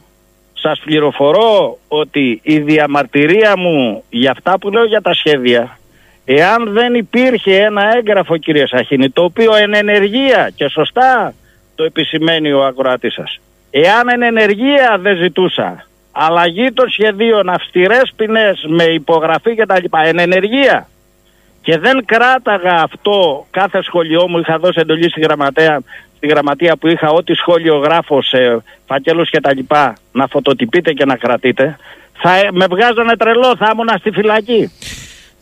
Να πω εγώ, γιατί πολλοί ανησυχούν, τα σχέδια έχουν αλλάξει. Αφού το εντόπισε, αλλάξαν. Αλλά το θέμα είναι ότι το εντόπισε. Και ήταν, ρωτάει εδώ πολλοί κόσμος, κοιτάξτε τώρα κύριε Νταβρή, ήταν πατάτα, ήταν λάθος, χειρισμός. Ψάχτηκε. Δεν ψάχτηκε λέτε. Το καταλαβαίνετε τώρα τι μιλάμε. Μάλιστα. Καταλαβαίνετε, δηλαδή βρίσκουν έναν μάγειρα που τραβάει φωτογραφίες στη Ρόδο, προσέχτε, και γίνεται ο κακός χαμός στα μέσα. Βγαίνει ένας βουλευτής μπροστά στον κύριο Αβραμόπουλο, λέει και καταγγέλει αυτό το πράγμα και δεν κουνιέται φίλο ούτε από την αντιπολίτευση. Δεν με χειροκροτάει καν ο κύριος Καμένος που είναι φίλος του κυρίου Μεϊμαράκη. Προσέχτε, είμαι στην κοινοβουλευτική του ομάδα. Δεν καν με χειροκροτάει. Και στη συνέχεια, όταν βγήκε προς τιμή του ο τότε αναπληρωτής και έστειλε αυτές τις τρεις υποθέσεις στον Άριο Πάγο, που ακόμα είναι πλακωμένες, αν και έχω πάει με τον κύριο Λόι και έχω καταθέσει, και δεν έχουν παραγραφεί ακόμα, κύριε Σαχίνη, δεν έχουν παραγραφεί ακόμα. Έχω πει μέσα στη Βουλή, μπροστά στον αναπληρωτή Καλαμών τότε, που ήταν μαζί με τον κύριο Αβραμόπουλο, έχω πει, εάν από αυτά που λέω υπάρχει μία λέξη η οποία είναι ψευδής, σας ζητώ να με καθαρέσετε και να με κάνετε σμηνίτη και να με εξεπτυλίσετε. Κύριε... Και όλο το κατεστημένο, προσέχτε, εγώ ήμουν στην αντιπολίτευση με τον Καμένο. Ο κύριος Τσίπρας ήταν τότε. Έτσι. Κάνουνε το παγόνι. Για να μην πω άλλη έκφραση, γιατί ως αεροπόρος είμαι και τους Σαλονιού, είμαι και του Λιμανιού. Κύριε Νταβρή, ρωτά πάρα πολλοί κόσμος. Μετά την κατάσταση με τον Ηλιάκη, δεν τολμούν να πουν ούτε δυστύχημα, ούτε ατύχημα, ούτε τίποτα. Μετά την κατάσταση, μετά την πτώση του Ηλιάκη. Κάνετε λάθος. Εσείς θα μας πείτε. Θα σας πω. Την ίδια μέρα που γίνεται αυτό το τραγικό ατύχημα, σε ώρες η αίθουσα του Αεροπορικού Συμβουλίου, χωρίς να ψαχτεί το θέμα, γίνεται αίθουσα Ήρωα Ηλιάκη. Προσέχτε. Στα χαρτιά, ξέρετε τι γράφουνε. Έγινε mid-air collision, αυτός είναι ο όρος στα αεροπορικού χαρακτηρισμού. Δηλαδή, τρακάρισμα στον αέρα, επειδή ο Τούρκος ήταν μικρής αεροπορικής αντίληψης και κρίσης. Δηλαδή, τρακάρισμα και ήρωας. Και έχω ρωτήσει και τον κύριο Τασούλα, γιατί πήγα τον νέο πρόεδρο της Βουλής. Τον νέο πρόεδρο της Βουλής. Μάλιστα. Είχα ρωτήσει και τον κύριο Καμένο. Καλά. Πώς συνάδει με τη δική σας λογική τρακάρισμα και ήρωας? Και όπως αντιλαμβάνεστε, αυτές οι ερωτήσεις που προφανώς βγαίνουν τώρα και τις έχουμε πει, αυτά τα ερωτήματα που μείναν αναπάντητα, δηλαδή είχε δικαίωμα να δοθεί αυτή η εντολή? Γιατί δόθηκε? Γιατί ο φάκελος δεν άνοιξε? Γιατί δεν δόθηκε στις μοίρες ο φάκελος? Γιατί. Αυτά τα γιατί δεν έχουν απαντηθεί. Τι εννοείται δεν δόθηκε? Μισό λεπτό. Στη μοίρα του στα Χανιά δεν δόθηκε ο φάκελος? Όχι βέβαια. Κρατήθηκε ο φάκελος του ατυχήματος, το οποίο υποχρεωτικά εκ του κανονισμού ασφαλείας πτήσεων έπρεπε, μόλις τελείωσε ο κύριος Γιώκας με τον κύριο Βούζιο ο φάκελος ασφαλείας πτήσεων, ο οποίος σε κάθε ατύχημα παράγεται προκειμένου να δουν πρωτεύουσες και δευτερεύοντες αιτίες του ατυχήματος, προκειμένου να το πάρουν οι αεροπόροι, σωστά, να το μάθουν σε επίπεδο τακτικό, να το μάθουν οι επιβλέποντες πτήσεις σε επίπεδο επιχειρησιακός της μονάδος, να το πάρει το ΑΤΑ σε επίπεδο επιχειρησιακό κτλ. Αυτός ο φάκελος, όσο ήμουνα εγώ και μετά από ό,τι μάθαινα, γιατί βέβαια απομακρύνθηκα, όπως αντιλαμβάνεστε, από αυτή την, όχι τον επόμενο χρόνο το 7, από ό,τι γνωρίζω ο φάκελος αυτός δεν έφτασε ποτέ στις μοίρες. Και υπάρχουν, προσέχτε, και υπάρχουν δημοσιεύματα ακόμα βάσει μαρτυριών που λέει έφυγε βλήμα από εδώ, τα έχετε διαβάσει και εσείς, έγινε κατάρρευση, δηλαδή πόσο ψάχτηκαν αυτά τα πράγματα. Το βασικό επιχείρημα, θυμάμαι τότε, είναι ότι αν είχε ευληθεί ο Ηλιάκης, δεν θα έπεφτε και ο Τούρκος. Μπορεί να τον έριξε ο δύο του Ηλιάκη. Είναι γραμμένα και αυτά. Ναι, προσέξτε, αλλά κύριε Νταβρή, εγώ 99% πιστεύω, γιατί γνώριζα ως διευθυντής του Αλφα Κλάδου Επιχειρήσεων, που είναι το πιο κρίσιμο πόστος σε επίπεδο αρχηγείου τακτικής αεροπορίας, το οποίο το έχω υπηρετήσει, με υφιστάμενό μου τότε τον κύριο Χριστοδούλου, το μετέπειτα. Ναι. Λοιπόν, η ιστορία αυτής της όξυνσης και αυτών των επικίνδυνων ελιγμών ήταν γνωστή σε εμάς και σας είπα από την αρχή. Κύριε Νταβρή, ότι... δώστε μου τη δική σας αίσθηση. Τι συνέβη δηλαδή? Η άποψή μου είναι ότι ο Τούρκος χειριστής έκανε έναν ίδιο επικίνδυνο ελιγμό προκειμένου να φοβίζει τον Εγγυάκη να φύγει, και όταν πολλές φορές είναι να περάσεις στα 2 μέτρα ή στα 3 ή στα 5, μπορεί να συνέβη το μοιραίο. Το λέω πλην για... όμως, δεν τα έχω δει που έπρεπε να τα έχω δει. Δεν τα έχετε δει, αυτό το τονίζετε. Ναι, δηλαδή, γιατί υπάρχει και... σκεφτείτε, ο υπεύθυνος υπαρχηγός και από τους κανονισμούς ασφαλείας πτήσεων δεν είδε το φάκελο, δηλαδή τις καταθέσεις των ανθρώπων που πήγε εκεί κτλ. Έλειπα σε ένα ταξίδι μιας μέρας στη Γερμανία επαγγελματικό και ο φάκελος πέρασε εκείνη τη μέρα με μονογραφή και έφυγε. Μισό λεπτό, γιατί πρέπει να πάω σε διάλειμμα και θα επιστρέψω. Απαντήστε μου στο εξής. Άρα το αφήγημα που ξέρουμε οι κινήθνητοι, με συγχωρείτε δηλαδή, ναι, ότι όταν εδώ επιστρέψαν, γιατί εμείς έτσι τα νιώθουμε, τα παλικάρια μας στη μονάδα στα Χανιά σπάγαν κάσκες από τα νεύρα τους που δεν τους άφησαν να δώσουν συνέχεια και τους είπαν γυρίστε πίσω. Μπορεί και να μην ισχύει, μου λέτε? Όχι, εκτιμώ ότι επειδή όντως δοθήκαν απογειώσεις, γιατί μετά από αυτό το οποίο έγινε βρεθήκαν αεροπλάνα πολλά στον αέρα, είτε είναι λογικό, επειδή είχε πέσει αεροπλάνο και όταν πέφτει αεροπλάνο είναι σαν να υπάρχει βολή. Για το 2 μιλώ.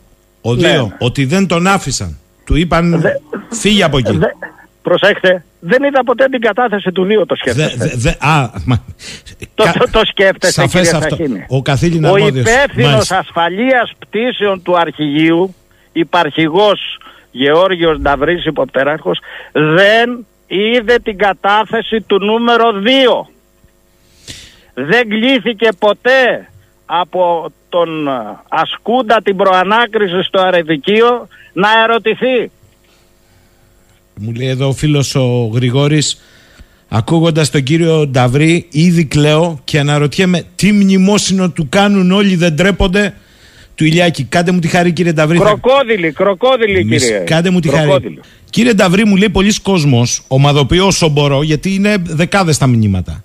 Άρα για ποια εθνική άμυνα μιλάμε εδώ, ποια παλαϊκή άμυνα αν χρειαστεί, που εμείς έχουμε διάθεση, όταν ούτε οι εκθέσεις στους αρμόδιους δεν βλέπουν το φως. Εδώ δεν ξέρουμε δηλαδή ποιος μας ανοίγει, αν μας ανοίγει, πήρε οτιδήποτε, όλα στο σκοτάδι. Έτσι θα πάμε. Νομίζετε ότι έχει άδικο ο κόσμος. Εγώ, κύριε Σαχίνη, θα προσπαθήσω λίγο να κατεβάσω και τον τόνο της φωνής μου. Θέλω να σας ρωτήσω, να κατεβάσετε προφανώς και κυρίως το ξέρετε καλύτερα από μένα, γιατί μου το γράφουν και κάποιοι περίεργοι. Προς Θεού, λέει εθνικά μυστικά, ο κύριος Νταβρής ξέρει πολύ καλύτερα από εσάς μέχρι που πρέπει να πει και τι πρέπει να πει. Να είστε σίγουροι. Ποια είναι τα εθνικά μυστικά. Αφήστε κύριε Νταβρή, απαντάω εγώ. Λοιπόν, επιτρέψτε το μου αυτό. Αν νομίζουν κάποιοι ότι είναι περισσότερο ευαίσθητοι, ας αναρωτηθούν επί 5 μέρες που ήταν τα σχέδια. Λοιπόν, κύριε Νταβρή, θέλω να μου πείτε με βάση την εικόνα ό,τι πρόσβαση και ό,τι καταλάβατε, εν πάση περιπτώσει. Ναι. Λέτε, και αυτό έχει προξενήσει αίσθηση, ότι στην ουσία κλήθηκε ο Μακαρίτης ο Ηλιάκης, και για την οικογένειά του έχει σημασία πάντα, είναι ο ανθρωπός τους που έχει φύγει ανάμεσά τους, κλήθηκε σε μία άχρηστη επί της ουσίας κίνηση, και ενώ ήταν γνωστό εδώ και 1 χρόνο πόσο προκλητικά λειτουργούσαν οι Τούρκοι πιλότοι, χωρίς να ξέρετε βέβαια, το μάθατε μετά, ότι ήταν σε εξέλιξη το σχέδιο Βαριοπούλα, η προβοκάτσια δηλαδή που στηνόταν. Ήταν άχρηστη. Δεν το λέω, κύριε Σαχίνη, εδώ σε εσάς. Προφανώς. Το έχω γράψει στον εισαγγελέα, που αναφέρω και τα 3 δικήματα, γιατί είναι όχι 3 δικήματα για το θέμα του Ηλιάκη και για τα σχέδια κτλ. Είναι στην αναφορά μου. Τα έχω αναφέρει με επιστολή μου στον κύριο Μεϊμαράκη. Ναι. Η εντολή κατά την εκτίμησή μου, κατά την προσωπική μου εκτίμηση, όπως την διατύπωσα στον τότε υπουργό, έχω καλέσει και τον κύριο Χιονοφώτη δημόσια να απαντήσει και τότε που ήμουν βουλευτής κτλ. Αυτή η εντολή ήταν μηδενικού εσαωράτου κόστους. Πρέπει να ξέρετε ότι η αεροπορία έχει θρηνήσει ένα θύμα, τον αγαπημένο μου διπλανό, τον Πετρούτσο, τον Παναγιώτη, ο οποίος είμαστε συμμαθητές στη σχολή, ο οποίος μαζί με τον Γιαννικάκη τον κριτικό σκοτώθηκε γιατί κάποια εντολή τότε στο ΑΤΑ του ήταν να πάει να δει τον αριθμό του S2 που έκανε παραβίαση, με συνέπεια να ρίξει ταχύτητα το Phantom, και σε μια στροφή προς αυτόν του Τούρκου αμυντική έχασε τη στήριξή του και το αεροπλάνο έπεσε κάτω. Και να δείτε τώρα ποια είναι η ιστορική σύμπτωση, η τραγική. Το σχέδιο αναχαιτήσεων, κύριε Σαχίνη, το οποίο είναι ανισχύει ακόμα και τα ακούτε και το γράφουν και οι εφημερίδες, βέβαια, για να μιλάμε για το απόρριτο, λέγεται σχέδιο Γιαννικάκης Πετρούτσος. Από τότε λοιπόν που ήμουν νεαρός ανθιποσμηναγός και μετά σε όλα τα στάδια, και ως εκπαιδευτής και ως διοικητής του Σχολείου Όπλων Τακτικής του Ελληνικού Ταμπουγκάν και ως διοικητής του Κέντρου Αεροπορικής Τακτικής, μαθαίναμε σε όλους, και το ξέρουν οι αεροπόροι, έτσι, ότι ποτέ στη μάχη δεν μπορούμε να ρισκάνουμε ασφάλεια, πλήρωμα αεροπλάνο, όταν πάμε να πετύχουμε σχεδόν τίποτα. Αυτό ήταν τίποτα. Σας το είπα και από την αρχή. Ναι. Έτσι αυτό το πράγμα το διατύπωσα τότε και προφορικά στον κύριο Γιάννη. Του λέω, πού τον έβαλε τον άνθρωπο εκεί μέσα. Να πάρει τι, να μάθει τι. Κάτι το οποίο 99,9% θα ήταν, θα φόραγε πόντ, φωτογραφικό, καταγραφικό, το F4. Και λοιπόν, αφού ξέρουμε ότι έχουμε δεκάδες περιστατικά, ότι οι Τούρκοι όπου και να κάνουν ορμάνε. Να το κάνουμε τι. Ζητούσαν αίμα οι Τούρκοι. Έτσι γράφω στον εισαγγελέα. Μετά την υπόθεση του Γρίβα με που ξεχάστηκε, έγινε ατύχημα με το διακόπτη και έπεσε, έφυγε το βλήμα από το μοιράζ και κατέρριψε το αεροπλάνο από λάθος.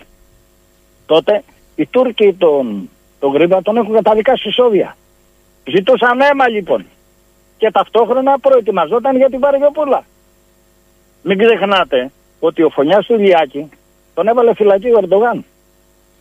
Ήτανε στους γκουλενιστές, όλους αυτούς που θέλανε να ρίξουν τον Ερντογάν μέσω του σχεδίου Βαρβιοπούλα. Και εδώ ήταν το ερώτημα που το έθεσα τότε και βουλευτής και το θέτω ακόμα. Καλά, εσείς κύριε, κύριε Πρωθυπουργέ, κύριε Μεϊμαράκη, δεν τον φώναξε εκείνο τον Χινοφώτη που είναι και φίλος σου?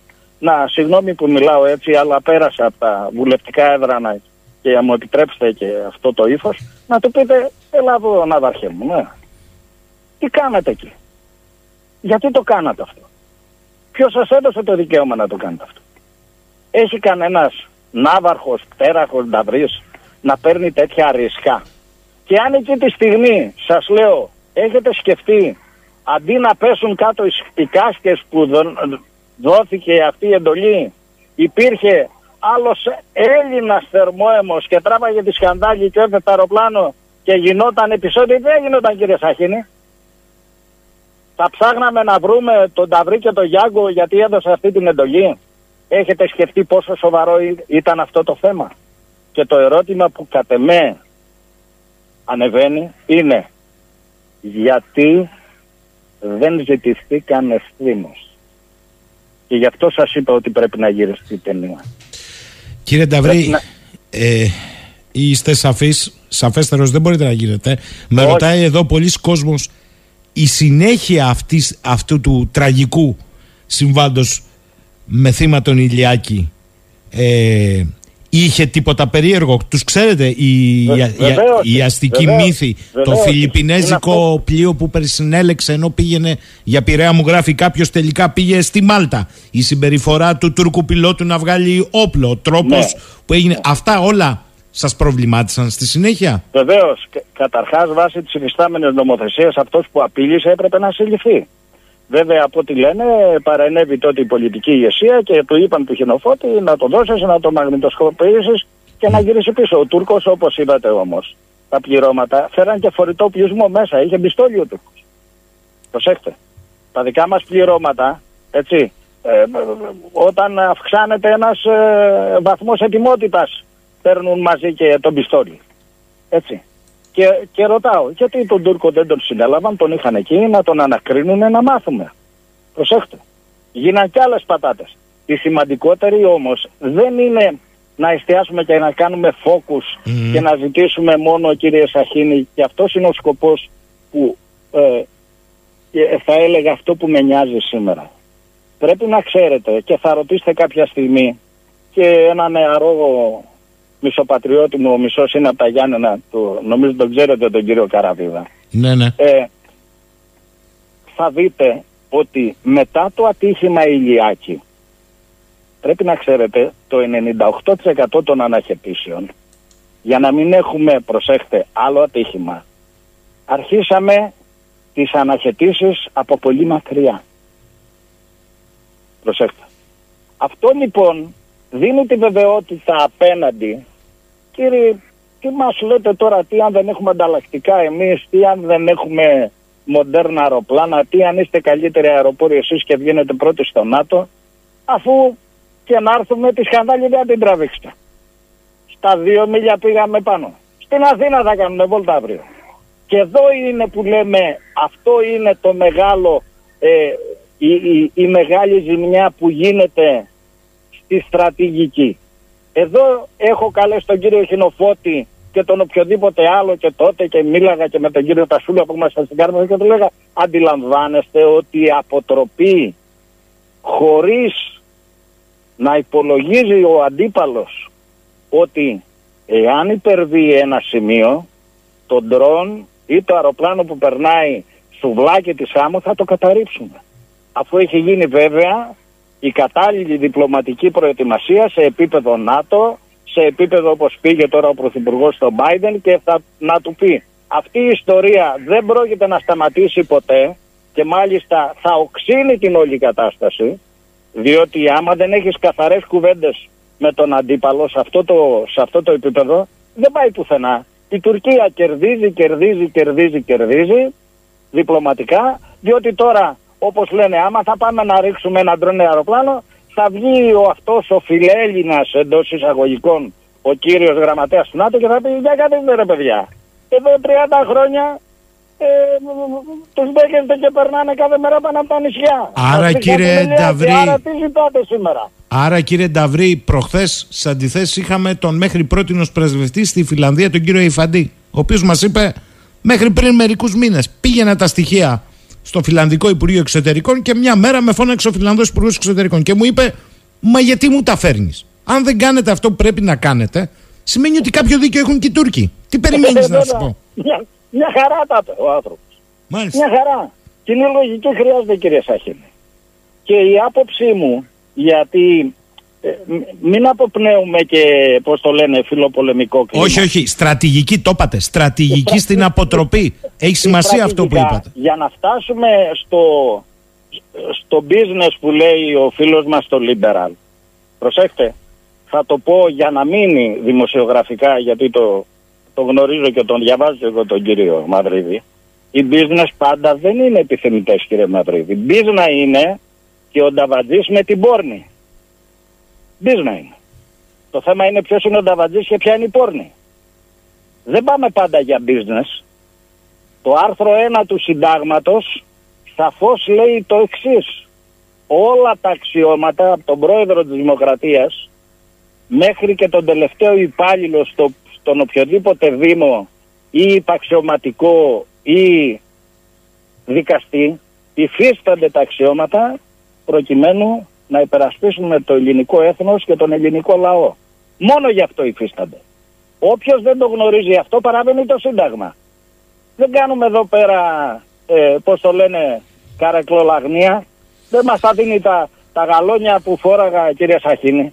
Εγώ ένιωθα, όπως και ο συγχωρεμένος Ουλιάκης, ότι εσείς μου τα δώσατε. Εσάς πρέπει να υπηρετήσω. Και είμαι περήφανος, γιατί αυτό το νιώθουν όλοι οι αεροπόροι που σπάγαν τις κάσκες. Ο Έλληνας αεροπόρος νιώθει ότι το μέταλλο στα αεροπλάνα του το πληρώνει αυτός που φυλάει οι Αίγες στον ψιλορίτη. Το νιώθει αυτό. Το καταλάβατε? Και δεν έχουν δικαίωμα κάποιοι, αυτούς που λέμε εδώ ελίτ, ελιαμέπηδες και κάτι τέτοιοι τύποι, οι οποίοι business over the top. Για καθίστε ρε παιδιά. Ποιος business. Υπάρχουν business άμα δεν υπάρχει έθνος και αν δεν υπάρχει κράτος και αν δεν υπάρχει ελληνική κοινωνία? Δεν υπάρχει. Τι δεν καταλαβαίνει ο κύριος Μαυρίδης και όλοι οι υπόλοιποι αυτοί? Θέλω κύριε Νταβρή, γιατί δεν θα σας, εκτός αν μου πείτε ότι έχετε ανηλυμένη υποχρέωση, θέλω να πάω στο τελευταίο διάλειμμα για σήμερα, γιατί θέλω να επιστρέψουμε. Καλά κάνετε και καλά το τονίσατε εσείς. Δεν έχετε καμία πολεμόφιλη, πολεμοκάπηλη αντίληψη. Όμως... αντίθετα, γιατί έχω περιτήσει και στη Σμύρνη ένα χρόνο σαν αξιωματικός του ΝΑΤΟ και το αρχηγείο ήταν στο Λύκειο Ελληνίδων, στο Βουτσά. Σωστά. Κοιτάξτε, θέλω να πάμε σε διακοπή ως εξής. Με ένα ερώτημα του φίλου μου του Κούλη από τη Θεσσαλονίκη, σχετικά με όλα τα περιστατικά που ακολούθησαν πριν, κατά και μετά την πτώση του αεροπλάνου.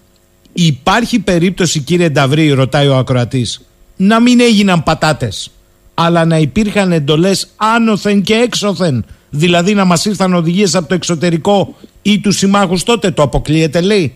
Εγώ το αποκλείω, ναι. Εγώ πιστεύω ότι η οδηγία έγινε λάθος. Για όνομα του Θεού, δεν πιστεύω ότι ο κύριος Χινοφώτης ή ο κύριος Γιάγκος είναι προδότης. Όχι, δεν υπάρχει τέτοια 1000%. Είναι λάθος εκτίμηση. Αλλά δεν έπρεπε να γίνει. Στο πολεμικό ναυτικό της Αγγλίας υπάρχει μια παράδοση, κύριε Σαχίνη. Είναι η ταχεία απομάκρυνσης, ταχεία μέθοδος απομάκρυνσης. Του λέγανε του πλοίαρχου τότε που ήταν σε όλες τις θάλασσες η Αγγελάδο, είχε στο Δίωπο, ναι. Είχε την ξέρα ο χάρτης, όχι. Σε το πλοίο, ναι. Έφυγες. Για όνομα του Θεού. Λάθος μπορεί να έκανα κι εγώ, αν ήμουν στη θέση. Σαφές. Αλλά θα πρέπει αυτό να τα αξιολογήσουμε ευθαρσώς, να πάω και να πω. προσκυνώ και κλείνω το γόνι στον Ηλιάκη. Έλα εδώ κύριε Χινοφώτη, να πάρεις τον Ταύρη και τον Ιάκο και να πας και στην Κάρπα. Και να πάρεις τον πατέρα του. Τι, δεν αναλαμβάνω την ευθύνη. Δεν κατάλαβα. Μήπως αν φύγει ο Χινοφώτης με τον Γιάνγκο, αυτό θα είχε αντανάκλαση στο ότι θα πέφτανε οι πολιτικές μετοχές του Μημαράκη που ήταν υπουργός. Δεν το κατάλαβα. Τον γνώρισα τον κύριο Μημαράκη σαν πρόεδρο της Βουλής και μόλις μίλαγα τότε, γιατί γύρισα για το απίθανα το λόγο για τα σχέδια, γιατί είχε φύγει από το Προεδρείο. Έτσι. Του τα έχω πει. Σε προσωπικό επίπεδο. Γιατί τι να λέμε τώρα, να συζητάμε μεταξύ μας εκεί. Πήγαμε στο πολιτικό επίπεδο, γιατί εκεί είναι το ψωμί. Του τα έχω πει. Θέλω να πάμε σε διακοπή. Απαντήστε πολύ σύντομα στο φίλο το Θεμιστοκλή. Μήπως τελικά, λέει κύριε Νταυρή, το ελληνικό παράδοξο στα σύνορά μας εννοεί την απόκληση σε θάλασσα και αέρα, διατηρείται σκοπίμως για να μην υπάρχουν σαφείς υποχρεώσεις περάσπισης εκ του συντάγματος και γι' αυτό δεν πάμε στα 12 ναυτικά μίλια? Υπάρχει φοβία. Η ελίτ εδώ δεν ασκεί ανεξάρτητη, κατά την άποψή μου, εξωτερική πολιτική. Τα έχω πει στην Επιτροπή Εξωτερικών και Άμυνας. Και θέλω να σας πω κάτι, κύριε Σαχίνο, το οποίο το γράφω εδώ και καιρό. Η Τουρκία παίζει όχι με αυτό το δόγμα, αυτό που κάνει παραβιάσεις, παραβάσεις κτλ. Δεν είναι το κύριο εργαλείο της Τουρκίας για να πετύχει το στόχο της γαλάζιας πατρίδας. Το κύριο εργαλείο για να πετύχει το στόχο της γαλάζιας πατρίδας η Τουρκία είναι το δόγμα ΟΖΑΛ. Χτες μίλαγα με την Κύπρο, ήδη στη νότια ελεύθερη Κύπρο υπάρχει 28% ξένων που μπαίνουν όπως ηλαφρό εδώ. Στην Πάφο 40%. Στην Αθήνα βάσει του δημοσιεύματος της Εστίας είναι 1,5 εκατομμύριο. Έτσι. Οι Τούρκοι έχουν θετήσει τι σημαίνει Δούριος ύπος του Οδυσσέα. Έχουν εφαρμόσει το δόγμα ΟΖΑΛ, θυμάστε που σας είπα πριν, χρήμα κτλ. Έχουν 400.000 Πακιστανούς που μπαίνουν και ψηφίζουν τον Τσίπρα και μιλάνε και με τους σωροφιλελέδες του Μητσοτάκη. Και από εκεί και πέρα όλα αυτά, κατά την προσωπική μου ταπεινή εκτίμηση, είναι παραπλάνηση. Οι Τούρκοι, όπως έλεγε ο ΟΖΑΛ, θέλουν να φτάσουν στη γαλάζια πατρίδα όπως θα τακτήσουν την Κύπρο, με κύριο εργαλείο τους λαφρό εκτός εισαγωγικών, οι οποίοι στην ουσία έχουν καταλάβει το κέντρο των Αθηνών. Κύριε Νταυρή, αυτή είναι η άποψη μου. Κύριε Νταυρή, λέει εδώ φίλος μου ο Μιχάλης από τα Δωδεκάνησα, το Γκάζους Μπέλι είναι για το Αιγαίο. Νομοθετημένη γαλάζια πατρίδα είναι στην νοτιοανατολική θάλασσα Δωδεκανήσου και Ανατολικής Κρήτης. Γιατί δεν κάνουμε σε αυτές τις περιοχές 12 ναυτικά μίλια? Πολύ απλά ο φόβος είναι να μην κλειστεί κοίτασμα μέσα σε χωρικά και δεν μπορούν να κάνουν συνεκμετάλλευση. Και άλλος φίλος, ο Γιάννης. Καλημέρα κύριε Νταυρή. Λέτε ότι είναι λάθος εκτίμηση. Πόσο λάθος εκτίμηση μπορεί να γίνει την περίοδο εκείνη που χάθηκε ο Ηλιάκης από ανώτατους αξιωματικούς που είναι ακριβώς στο θάλαμο επιχειρήσεων για να αποφεύγονται οι λάθος εκτιμήσεις? Δηλαδή εσείς το καταλαβαίνατε ότι ήταν περιττό να δει αν φωτογραφίζει και δεν το καταλάβαιναν αυτοί που ασκούσαν τον επιχειρησιακό έλεγχο? Κοιτάξτε να σας πω, να τα απλοποιούμε ένα-ένα τα πράγματα. Στην οποιαδήποτε επιχειρησιακή καθημερινότητα, ο οποιοσδήποτε άνθρωπος και η ιδιοφυΐα μπορεί να κάνει λάθος εκτίμηση και να δώσει λάθος εντολή. Το ζητούμενο για μένα, κύριε Σαχίνη, και ο λόγος που 16 χρόνια μιλάω, είναι γιατί ήθελα να έχω δίπλα μου τον κύριο Χινοφώτη, τον κύριο Γιάνγκο, τον οποιοδήποτε και εμένα που... Έτσι, και οποιονδήποτε άλλον και οποιοδήποτε Έλληνα, να δούμε μέσα από αυτά τα λάθη, αφού τα αναλύσουμε, να παραδεχτούμε τα λάθη μας και να πάμε στο παρακάτω, στο να αλλάξουμε δόγμα και εξωτερική πολιτική, να πιέσουμε την πολιτική ηγεσία. Εγώ πέρασα και από αυτό το κανάλι της Βουλής, ούτως ώστε να έχουμε μια τέτοια κατάσταση που θα μας επιτρέψει, παραδείγματος χάρη, να ανακηρύξουμε ΑΟΣ με την Κύπρο που δεν το κάνουμε. Να πάμε στα 10 μίλια που βγαίνει ο Ακάρ και λέει 12 μίλια στον αέρα, 10 μίλια στον αέρα, 6 μίλια στη θάλασσα. Όλα αυτά τα μικρά ή τα μεγάλα που πρέπει να γίνουν, ούτως ώστε να μην παραδώσουμε την πατρίδα μικρότερη, πρέπει να ακολουθούν αυτό που λέμε στους αεροπόρους. Μετά από κάθε πτήση γίνεται ένα σκληρότατο debriefing, μία απενημέρωση, προκειμένου να ανακαλυφθεί και το μικρό λάθος ώστε να γίνουμε καλύτερα. Εάν λοιπόν κάθε μέρα ή όταν γίνεται ένα τέτοιο μοιραίο λάθος ή σαν το άλλο λάθος που πάλι δεν ψάχτηκε, προσπαθούμε πάντα να απλώσουμε μια κουβέρτα ή να βάλουμε τα πράγματα κάτω από το χαλί για να μην διαταρεχθούν τα οφίτσια και τα βούτυρα της καθιστικίας τάξης, δεν πάμε πουθενά, κύριε Σαχίνη.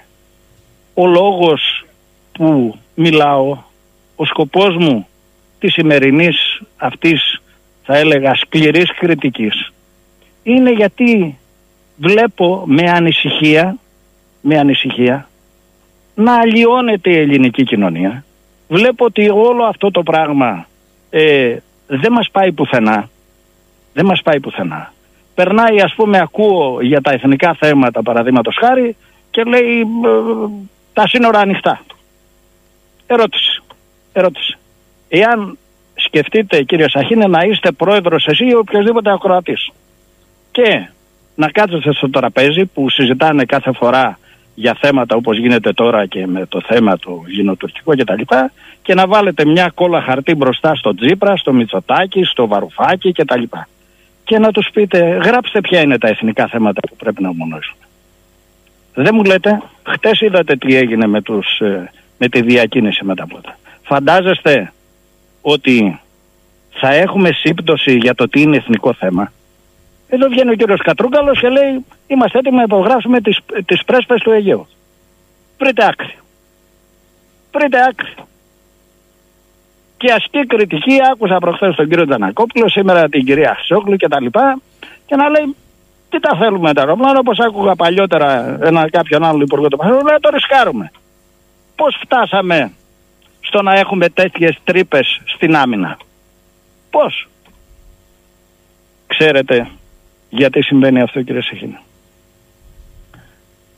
Γιατί υπάρχει μια εθνομηδενιστική προσέγγιση των θεμάτων. Και ιδιαίτερα η γεννήτρια και το πρόβλημα είναι στην παιδεία, στον νηπιαγωγείο, στο δημοτικό και στις πρώτες τάξεις του γυμνασίου. Ό,τι είναι ελληνικό, ό,τι είναι εθνικό, ό,τι είναι πατριωτικό, είναι πίσω. Είναι απορριπταίο. Εκεί είναι η πηγή του κακού. Και εντάξει, γι' αυτό παρουσιάζονται τόσα προβλήματα. Κύριε Νταβρή, εγώ να συμφωνήσω σε αυτό που λέτε και με τη διάθεση που το λέτε. Θέλω να σας πω όμως ότι και πολλοί ομνίουν στο όνομα του πατριωτισμού και του έθνους ξεπουλώντας τα. Εκ του ασφαλούς. Δεν θα διαφωνήσω. Και θα δείτε ότι είναι και υπερβολική στις εκφράσεις τους διαχρονικά. Καταλαβαίνετε τι εννοώ. Βεβαίως, και για αυτή την πατρίδα δεν έχουν ρίξει όχι δάκρυ, έχουν πάρει και τις καταθέσεις και έχουν πάει έξω. Σωστόν είναι αυτό. Έτσι. Την ώρα των κρίσιμων καταστάσεων ο λαός αυτός μένει μόνος του. Και αυτό σηκώνει το φορτίο. Αυτή είναι η αλήθεια. Για μένα. Η κρίση λοιπόν και η μέση λογική είναι η σύνθεση αυτών των δύο πραγμάτων. Δηλαδή, δεν πρέπει να πηγαίνουμε ούτε στον υπερεθνικισμό, ούτε στον υπερπατριωτισμό, όχι όμως και στον εθνομηδενισμό. Πείτε μου, σας παρακαλώ, γιατί το ρωτάει πάρα πολλοί κόσμος.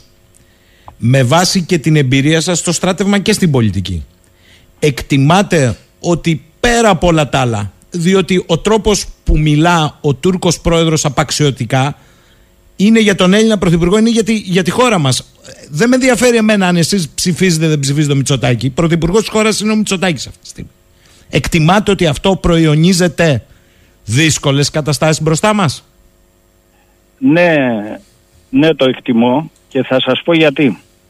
Επειδή γνωρίζω πόσο ικανή είναι η τουρκική διπλωματία, που νομίζω το ξέρετε κι εσείς και έτσι λένε τα ιστορικά στοιχεία, επειδή γνωρίζω και την ικανότητα της ΣΜΙΤ και των άλλων υπηρεσιών, εμένα, κύριε Σαχίνη, σε αυτό το μεγάλο παίγνιο, το μεγάλο μπραντεφέρ μεταξύ Αμερικής και Ρωσίας, το αναφέρατε λίγο ότι είπε ο Κίσιγκερ, ο υπέργυρος που δεν τον πιάνει τίποτα. Μάλιστα. Βλέπω ότι η στάση της Τουρκίας, την οποία εγώ δεν τον ονομάζω ποτέ την Τουρκία επιτίδιο ουδέτερο, είναι επιτίδιο συμφεροντολόγος η Τουρκία. φαίνεται ότι έχει πληροφόρηση ο Ερντογάν και το βαθύ κράτος της Τουρκίας ότι αυτό το μπραντεφέρ δεν θα το κερδίσει υποχρεωτικά η Δύση. Είδατε που έχει φτάσει το ρούβλι σήμερα. Η Τουρκία λοιπόν κρατά και παίζει και μέσα στην κρίση κερδίζει τεράστια νούμερα, λεφτά κτλ. Φαίνεται ότι έχει πληροφόρηση ο Ερντογάν ότι δεν είναι σίγουρος, όπως λέμε εμείς, όπως φύγε και ο Πρωθυπουργός, τον οποίο εγώ το στήριξα σε σχέση να τον Τσίπρα. Εγώ δεν κρύβω τα λόγια μου, μιλάω ευθέως. Και λέει, εμείς θέλουμε η Ουκρανία να αγάσει. Ναι. Και άμα κερδίσει η Ρωσία στα σημεία, τι θα κάνουμε. Τι θα κάνουμε, κύριε Σαχίνη. Η Τουρκία λοιπόν, η στάση της, με προβληματίζει πάρα πολύ. Με ποια έννοια? Ότι πρέπει να έχει πληροφόρηση ο Ερντογάν ότι το παιχνίδι δεν έχει κρυθεί. Μ' ακούτε? Βεβαίως σας ακούμε. Δεν έχει κρυθεί.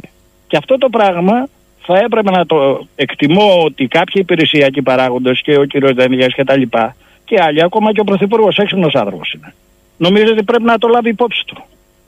Δεν ξέρω λοιπόν τι θα γίνει με αυτή την ιστορία, γιατί το τι θα συμβεί εδώ, σε αυτή την περιοχή, να είστε σίγουρος ότι εξαρτάται με τι συμβαίνει σε αυτή τη μεγάλη κρίση μεταξύ Αμερικής, Ρωσίας στην Ουκρανία. Εγώ το συνδέω αυτό το πράγμα. Προφανώς και λέτε ότι δεν μπορεί να τα βγάλουμε έξω από το κάδρο τα μεγάλα, τη μεγάλη εικόνα. Δύο πράγματα ισχύουν στην ανάλυση, κύριε Σαχίνη, και το ξέρετε. Το πρώτο πράγμα είναι ότι πρέπει να λαμβάνουμε υπόψη το μεγάλο κάδρο, και το δεύτερο πράγμα, το οποίο το διαπιστώνετε νομίζω, είναι να τοποθετούμε τα πράγματα στον άξονα του χρόνου. Δηλαδή, αν ρωτήσετε ένα μέσο Έλληνα σήμερα, νομίζει ότι ήδη έχουμε 25 αεροπλάνα Ραφάλ, ότι έχουμε Μπελαρά και ότι έχουμε και F-35. 6 αεροπλάνα έχουμε. Για να, όταν υλοποιηθούν και είναι αυτά έτοιμο πόλεμα, θα εκλείπει φυσικά μάλλον και ο Ερντογάν, μάλλον ο Μητσοτάκης δεν θα είναι πρωθυπουργός, μάλλον ο Τσίπρας δεν θα είναι αντιπολίτευση, μάλλον εγώ θα έχω αλλάξει πλανήτη. Η πείνα όμως, η αναταραχή στην Ευρώπη, όλα αυτά τα οποία μπαίνουν μέσα στο στρατηγικό σχεδιασμό και στα θέματα της εθνικής ισχύως, γιατί η εθνική ισχύς είναι είναι μια εξίσωση με πάρα πολλούς παράγοντες και μεταβλητές οι οποίοι αλλάζουν μέρα με τη μέρα, είναι εδώ. Και αυτό το πράγμα είδατε, η Γερμανία μας ζητάει ήδη άλλα μνημόνια. Τι θα γίνει, πού θα πάμε με τέτοιο ηθικό, πού θα πάμε με τέτοια οικονομική κατάσταση, πού θα πάμε με τέτοιες αναταραχές κοινωνικές που δημιουργεί το ρεύμα, η πείνα κτλ. Ποια εθνική ισχύς? Τι θα τα κάνουμε τα αεροπλάνα και τα F-35. Και για να το πω πιο απλά, αναχαιτίζονται οι Πακιστανοί στην Ομόνια με F-35, κυρία Σαχίνη. 100 τζάμπα να μας έδωσαν οι Αμερικάνοι. Και 100 Ραφάλ. Και 20 Μπελαρά. Τι θα κάνουμε? Εάν αυτοί γεννάνε σε 20 χρόνια ό,τι γίνεται στην Κύπρο, θα το χάσουμε το έργο. Καλά, δεν είναι μόνο ελληνικό φαινόμενο αυτά τα κύματα, προφανώς. Η πείνα λοιπόν, γιατί άκουγα και τον κύριο Υπουργό, τον κύριο Άδωνη, λέει η πείνα έρχεται, έχουν κόψει τις εισαγωγές, θα σπρώχνονται στα σύνορα όλοι αυτοί οι πεινασμένοι από τη Σρι Λάγκα και από την Αφρική. Τι θα κάνουμε μετά? Θα το εργαλειοποιεί ο Ερντογάν και εμείς θα τρέχουμε.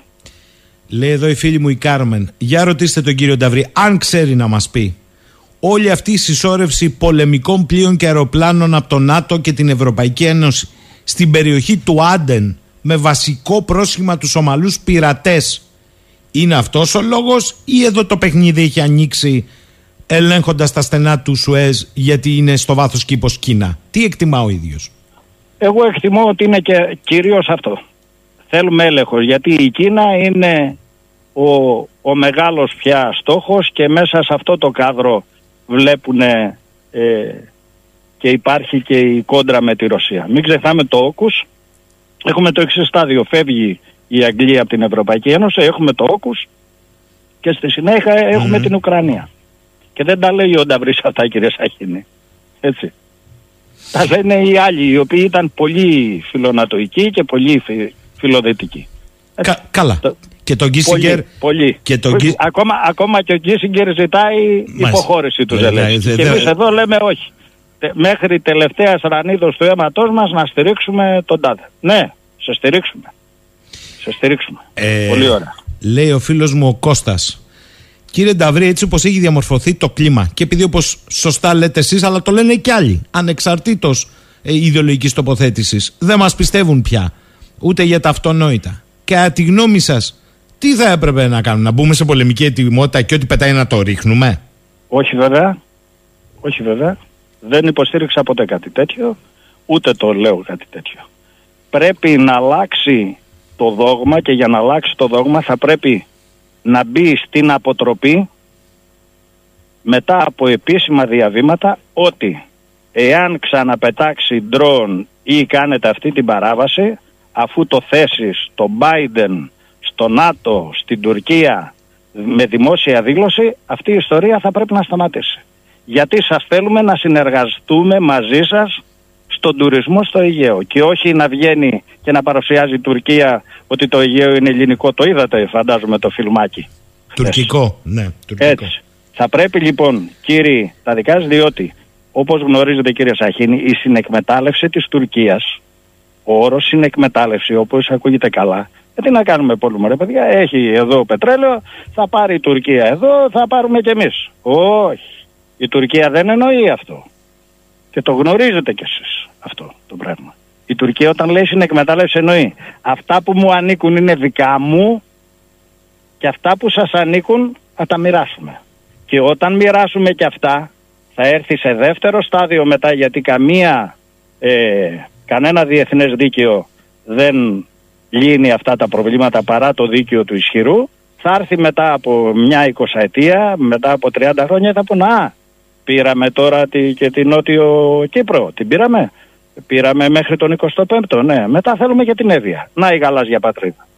Άρα δεν ισχύει αυτό. Τι πρέπει να γίνει, θα σας πω. Υπάρχει κύριε Σαχίνη κάτι το οποίο με απλές λέξεις, εγώ το έχω κάνει ένα μότο με το οποίο ζυγίζουμε την εσωτερική και εξωτερική πολιτική της χώρας στα προβλήματα, αλλά ταυτόχρονα μας δείχνει και το δρόμο. Χωρίς παιδιά Ελληνόπουλα, χωρίς αγροτιά, με Έλληνες αγρότες εμπλεγμένους, χωρίς σχολιά, όχι υπερεθνικιστικά, μη εθνομηδενιστικά, χωρίς θεσμούς που να δουλεύουν με πρώτο τη Βουλή και με τους ίδιους ποντικούς που κοιτάνε μόνο τα βουτυρά τους, σωσμός δεν υπάρχει για την Ελλάδα. Άρα το τι πρέπει να κάνουμε είναι αυτό. Δεν μπορώ να ακούω παραδείγματος χάρη αναλυτή και να βγαίνει στο ραδιόφωνο των παραπολιτικών και να λέει «Κύριοι, τι να κάνουμε, πρέπει να δεχθούμε τους Αφρικανούς για να κάνουμε παιδιά στην Ευρώπη». Ακούστε. Δεν θέλω να πω το όνομά του γιατί... Έτσι, αν μου πει θα σας... Και λέει γιατί λέει οι Ευρωπαίοι δεν θέλουν να κάνουν παιδιά. Μα τι είπαμε εμείς στα παιδιά σας και είπαμε στα παιδιά μας θέλουμε 3 και 4 παιδιά. Το θεωρούν αυτοί που αυτοαποκαλούνται νεοταξίτες ότι τέρμα οι Ευρωπαίοι δεν κάνουν παιδιά. Θέλουμε Αφρικάνους και Αφγανούς επιβίτορες για να μπορούμε να ζήσουμε. Και το λέει και πρόεδρος της Δημοκρατίας. Το λένε και κόμματα. Έλεος. Κύριε Νταβρή, λοιπόν, εσείς θα πείτε αυτό που νομίζετε εσείς ότι πρέπει να πείτε. Μου στέλνουν εδώ μήνυμα, δεν θα συμφωνούμε όλοι. Δεν απαντάω σας στο Λεωνίδα. Θα σπάζαμε κάθε ρεκόρ. Στο Λεωνίδα πάντω. Δεν γίνεται να συμφωνούμε όλοι και με όλα. Ο καθένας έχει την άποψή του. Βεβαίως. Απόψεις εκφράζουμε εδώ. Λοιπόν, το θετικό για μένα είναι ότι ακούγονται οι απόψεις. Ακόμη. Ναι. Πάρα πολύ θετικό. Κύριε Νταβρή, θέλω να σας ρωτήσω, γιατί επιμένει ο κόσμος, πώς θα γίνει αντιληπτό? Και προσέξτε τι μου γράφουν πολύ έξυπνα εδώ και εύστοχα. Όχι στο γείτονα κατά ανάγκη, αλλά σε όλους και σε αυτούς που δεν μας πιστεύουν ότι όταν λέμε κάτι το εννοούμε. Μου λέει φερειπίν εδώ πέρα η Αναστασία. Δηλαδή, αν ο γείτονας το έκανε αυτό σε καθημερινή βάση στη Φιλανδία που θέλει να μπει στο ΝΑΤΟ, δεν θα φώναζε η Φιλανδία? Εδώ 2 ελικόπτερα ρώσικα μπήκαν και μπαίνει στο ΝΑΤΟ. Τι λέτε τώρα? Κοιτάξτε να δείτε. Υπάρχει το παράδειγμα που μπήκε αεροπλάνο της υπερδύναμης της Ρωσίας για ορισμένα δευτερόλεπτα, λιγότερα από μισό λεπτό, και το κατέρριψε ο Τούρκος και μετά έγιναν φίλοι.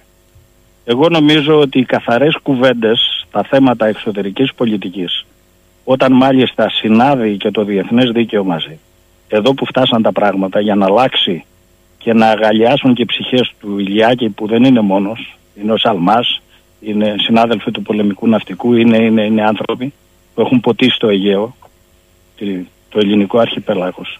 Θα πρέπει να αλλάξει, κύριε Σαχίνη, το δόγμα μας. Ποιο είναι αυτό? Θα πρέπει λοιπόν στο αρμόδιο όργανο εξωτερικής πολιτικής, έτσι, με τη συμμετοχή της Δημοκρατίας, να πούμε, κύριοι, αυτό δεν μας παράγει αποτροπή. Πρέπει να το δεχτούμε αυτό. Αν δεν το δεχτούμε, δεν μπορούμε να πάμε παρακάτω.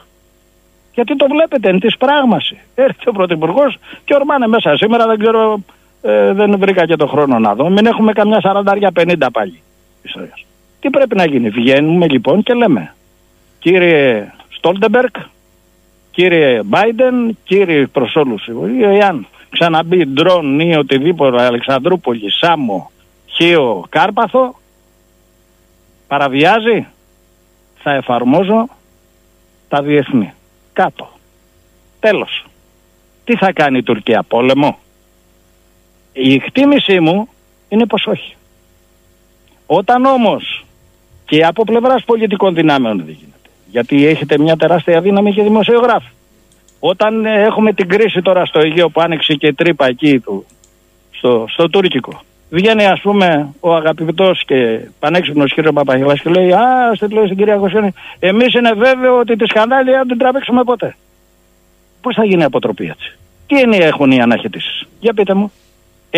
Εσείς αντιλαμβάνεστε ότι παράγεται αποτροπή με αναχαιτήσεις από τα 15 μίλια ή νομίζει ο κόσμος? Προσέχτε, γιατί έχουν περάσει στον κόσμο, αγαπητέ κύριε Σαχίνη, ότι όταν γίνεται μία αναχέτηση στον αέρα, πάει ο Νταβρής μαζί με τον Σαχίνη, τον νεαρότερο αεροπόρο, ή με τον κύριο Χριστοδούλου, τον νεότερο μου, σταματάμε σε μια μεριά και κάνουμε τον τροχνό και το λέμε, εσύ πίσω.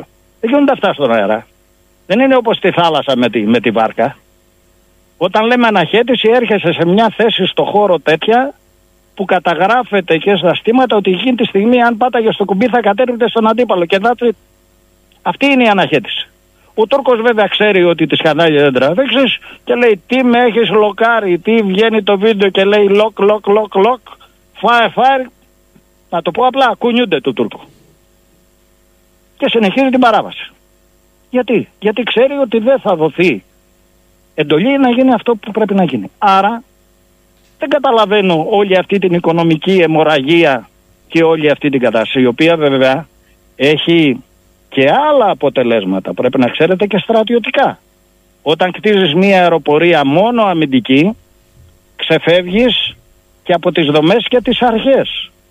Η αεροπορία δεν είναι μόνο αμυντική. Και κανένα κράτος στον κόσμο δεν έχει μόνο αμυντικά σχέδια. Έχει και προληπτικά, επιθετικά σχέδια. Και αυτό πρέπει να το γνωστοποιήσουμε απέναντι με τη λευκή βίβλο που κάνουν όλα τα κράτη.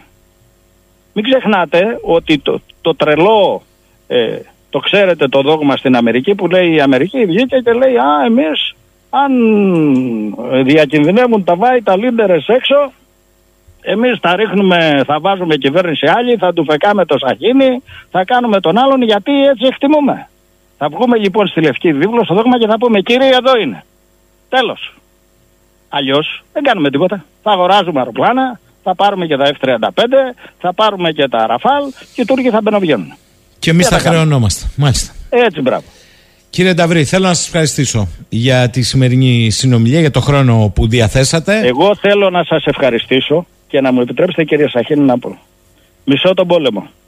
Γιατί έχω χάσει 17 συμμαθητές. Πιστεύω ότι οι αεροπόροι και άλλοι συνάδελφων των ενόπλων δυνάμεων και οι συνάδελφοι που τους άσκησα κριτική πριν είναι ματωμένοι. Δεν πάμε πουθενά διχασμένοι. Νομίζω ότι η μοναδική λύση είναι να κάνουμε ελληνόπουλα παιδιά, θα το επαναλάβω, να φροντίζουμε την αγροχιά για να μπορούμε να ζούμε και σε κρίσεις όπως σαν αυτές που έρχονται, να αναθεωρήσουμε τους θεσμούς, και όποιος είναι ποντικός και σκέφτεται μόνο την πάρτη του και την καρέκλα του, να πάρει δρόμο. Αλλιώς σωσμός για τη χώρα μας, την πανέμορφη, την αγαπημένη, δεν υπάρχει. Εγώ αυτό ήθελα και σας ευχαριστώ πάρα πολύ, και εύχομαι η σημερινή μου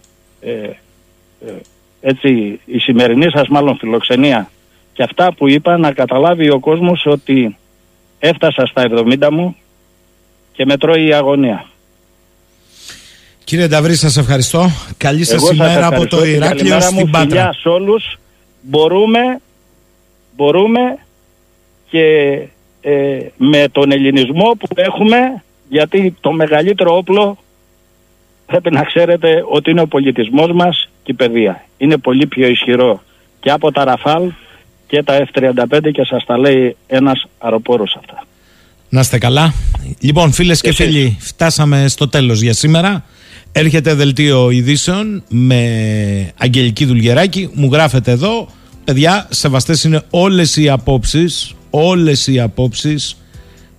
Και ειλικρινά, καλό είναι να κρατήσετε το τέλος. Έτσι. Το έλασον που πρέπει να υπάρχει είναι πάντα αυτό το νήμα που δένει. Τώρα, ο καθένας την ερμηνεία που δίνει σε αυτά που θέλει να δώσει είναι δικαίωμά του, είναι προφανές. Όπως είναι προφανές και ο κύριος Νταβρής έχει τις απόψεις του πολιτικά, κοινωνικά, ιδεολογικά. Μην μείνουμε σε αυτό. Καλημέρα σε όλους.